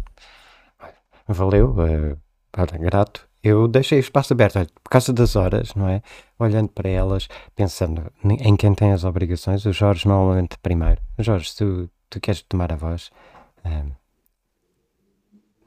Eu estava aqui escrevendo uma mensagem, que esse momento é muito valioso, né? Fica esperando, né? Fica esperando aqui a... E estamos gravando. Essa semana inteira, por isso, né? É muito bom. Na rádio. Na é, rádio. É, na, na rádio em que esta. Esta sociedade é um espetáculo. Olha que é mesmo. Pai, a gente está a publicar isto no YouTube. Isto, isto a gente devia abrir. Eu, eu, eu já estou numa que a gente começava assim. O primeiro é este. E os outros, epá, aparecem um dia se tiverem que aparecer. Estou assim. Vocês podem participar se quiserem, mas isto, o melhor mesmo é vir. É estar aqui. É estar com sim, vocês sim. nesta sociedade. Poxa. É estar presente virtualmente, né? E que, é, e, e que eu diria, é, para nós, e nós sabemos, nós estamos a espetacularizar totalmente. Porque se chegar a minha mãe, a minha mãe vê-me olhar para o computador, a minha mãe usa o celular, mas ver-me a falar direto para o computador não é propriamente uma imagem muito comum, não é? Não é como dito, oh, sim, ele demonstra uma imensa sanidade. Ele está ali a falar com mobília. para uma pessoa muito velha, ele está a falar com mobília, porque ele está a olhar para um armário. Não é? Ah, fala. Mas, está a ver, e eu estou de fato na sociedade do espetáculo. Vocês, vocês que estão a ver, é, um, é, um, é uma performance. Eu vou assumir, eu vou assumir. É, é, eu estou a radicalizar a, eh, o, a, a, noção de personagem conceitual. Hum. Cara, essa questão do chat GPT, alguém colocou aí. É, é, porque eu estou bem presente assim no WhatsApp para fazer certas divulgações. Eu já vi pessoas utilizando o chat GPT para debater. A pessoa está discutindo uma coisa, de repente o cara vai estar com uma coisa do chat GPT. Aí a outra pessoa do outro lado se, se choca assim, como assim? O cara copiou uma coisa do chat GPT e jogou aqui na cara dura, toda discutindo com o chat GPT, que absurdo. Mas isso está cada vez mais comum, né? A galera utilizando o chat GPT como forma imediata de produzir um pseudo-conhecimento. É muito louco. É, eu, eu, eu vou te dizer Nossa. uma coisa. Eu, eu, eu lá, Essa foi demais. Tá, tá. Essa lá, foi incrível. Viu, viu, é, Alberto? Eu fui no, no Bard, aí perguntei ele, eu tava, onde, onde no Nietzsche a filosofia é, Deleuze diz, fala sobre a subjetividade, etc.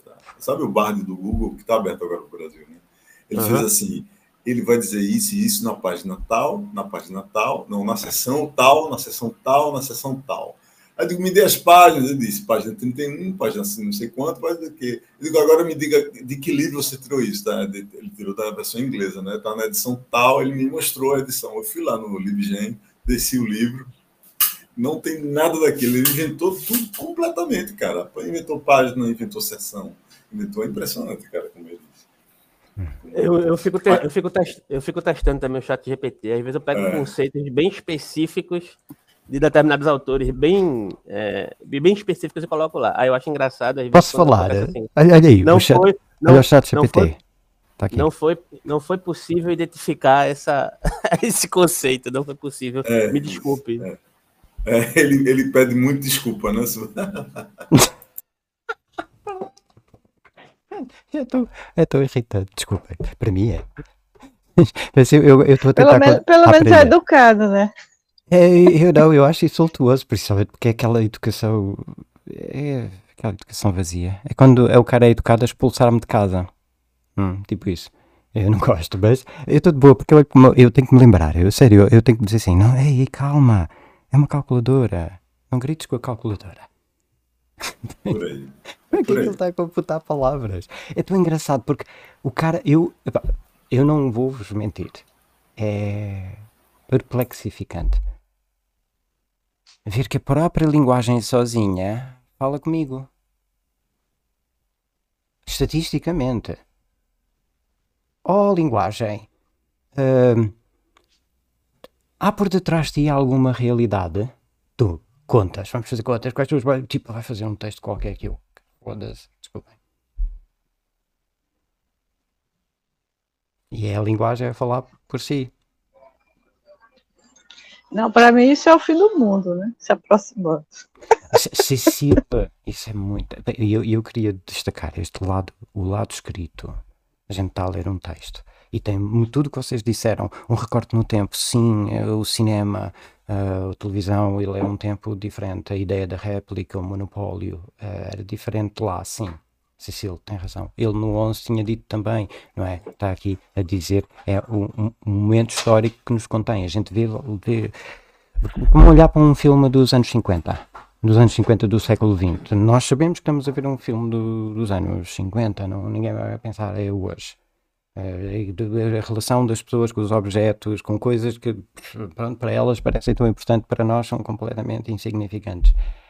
Uh, faz sentido para vocês. Uh, há um recorte que fica e a gente guarda e a gente consegue, está né, tá, tá, tá espetacularizado, mas está tá com um recorte no tempo e o nosso espetáculo não é diferente. Tem um recorte. Pronto. Uh, é um corte do caos. Realmente estou muito gatarriano do Luciano. Hum. O afeto, Jorge, eu queria partilhar isso mesmo do afeto. Se eu tivesse que destacar, eu, uh, tipo, o, o, afeto, o, o, Alberto também mencionou. A gente tem, é como nos mexe. É? Eu, eu tenho vindo a chamar prompting power. Uh, é, é, fácil de entender o prompting power, o poder, o poder in, in, indiciante eu tenho, tenho que responder, não, não, isto não, não pode ficar sem réplica.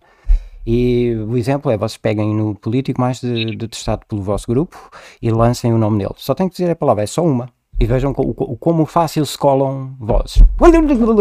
Então tem, tem ali qualquer coisa que é colante naquela termo, naquele momento, naquele recorte. Campeão. Vejam lá. E agora apareceu Foucault. Uh, não, uma aprovação de Roland Michel Foucault, Roland Barres, Lição, ok. Uh, então, isto é de Roland Barthes. Queres falar, Alberto? Não? Hum. Não, é só para complementar essa questão do, do Roland Barthes, né? Que hum. tem essa citação que foi extraída desse livro aí. que é com a complementação daquela outra citação, né? Quando ele diz que a linguagem não é, não é progressiva nem reacionária, ela é fascista nesse sentido de cooptação e apropriação que a gente já mencionou, né? E aí ele complementa. Porque fascismo não é sobre impedir as pessoas de dizerem, mas é sobre forçar as pessoas a dizerem. Essa, é, é, demanda um certo sentido de positividade da afirmação. Por exemplo, tem uma afirmação do Bill Churran, e aí ele pega de vários outros pensadores, né? Vários outros pensadores no sentido de que é, é, e aí demanda de novo mais uma vez a questão da réplica, né? Hum. Mas enfim, hum. é, no sentido de que existe uma sociedade do, que produz algo que ele chama do terror do igual, o terror da positivação, né, digamos assim, da nivelação.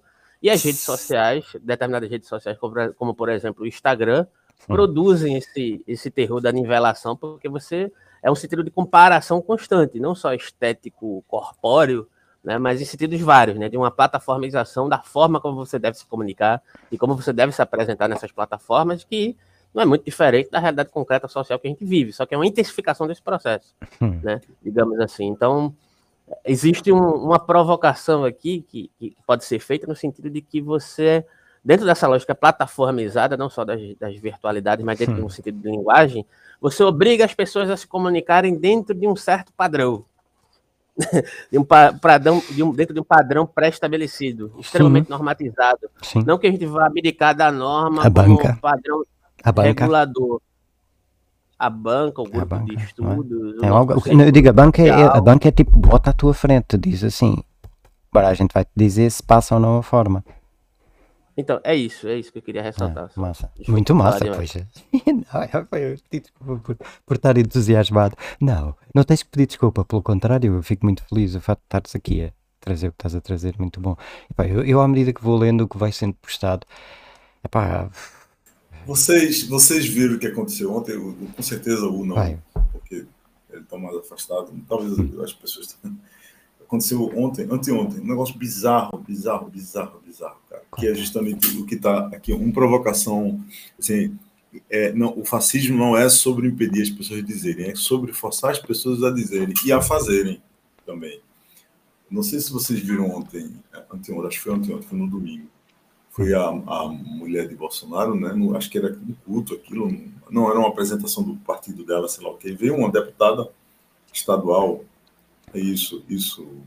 E, e ela tem, e a moça tem um, sei lá, ela tem um olho, ela não tem um olho, teve um problema, não sei o que, e ela usa uma prótese. E a moça veio fazer uma declaração lá e Michele disse, mas eu quero que você faça essa, essa declaração sem o olho, sem a prótese. A moça tirou o olho. Veja, veja onde chegamos, cara. A moça tirou o olho, deu para essa Michele, ela colocou no bolso e a moça fez a apresentação sem o olho. Ou seja, a imagem que a deputada tem é a imagem que Michele Bolsonaro quer que ela tenha. Entende? Isso é fascismo puro, cara. A pessoa não pode mais escolher a, a, a imagem que ela quer construir diante de Sim. uma câmera. Sim. Tem que ser o que a outra quer. E ela se submete a isso. Uhum. Eu, eu não entendo, é, é, essas coisas de, de, submissão ao poder dos outros é muito engraçado, né? Mas é, é impressionante. Bom, olha, eu vou, eu vou ter que sair agora, gente, porque já é hora já. O sino já bateu, o sino de. então, é sim, do jeito que é. Mas foi um prazer estar com vocês. É Jorge, um prazer ouvir vocês. Antes de ires, olha, não, vai-te embora. Os títulos têm de valer, não é? Esse é de um. Eu comecei a ler este livro recentemente por causa do, do Borro. Pronto, vai-te embora. Um abraço grande, valeu muito, muito, muito, muito, muito. Vai, valeu, Jorge. Valeu, Alberto. Valeu, valeu. Pronto, a gente, olha, agora mais. Pum, ok. A Cecília também, ela tinha avisado que ela ia ajudar a, a amiga. Uh, pronto, estamos cá nós, Filipe, Alberto, Eduardo. Uh, já em tom de despedida, posso parar a gravação? Já que podemos dar por fechada. Uhum. Sim? Massa. Eu vou precisar sair daqui a pouco Massa. também. Filipe, Pode ser? Para a gravação? Massa. Pode. Tranquilo.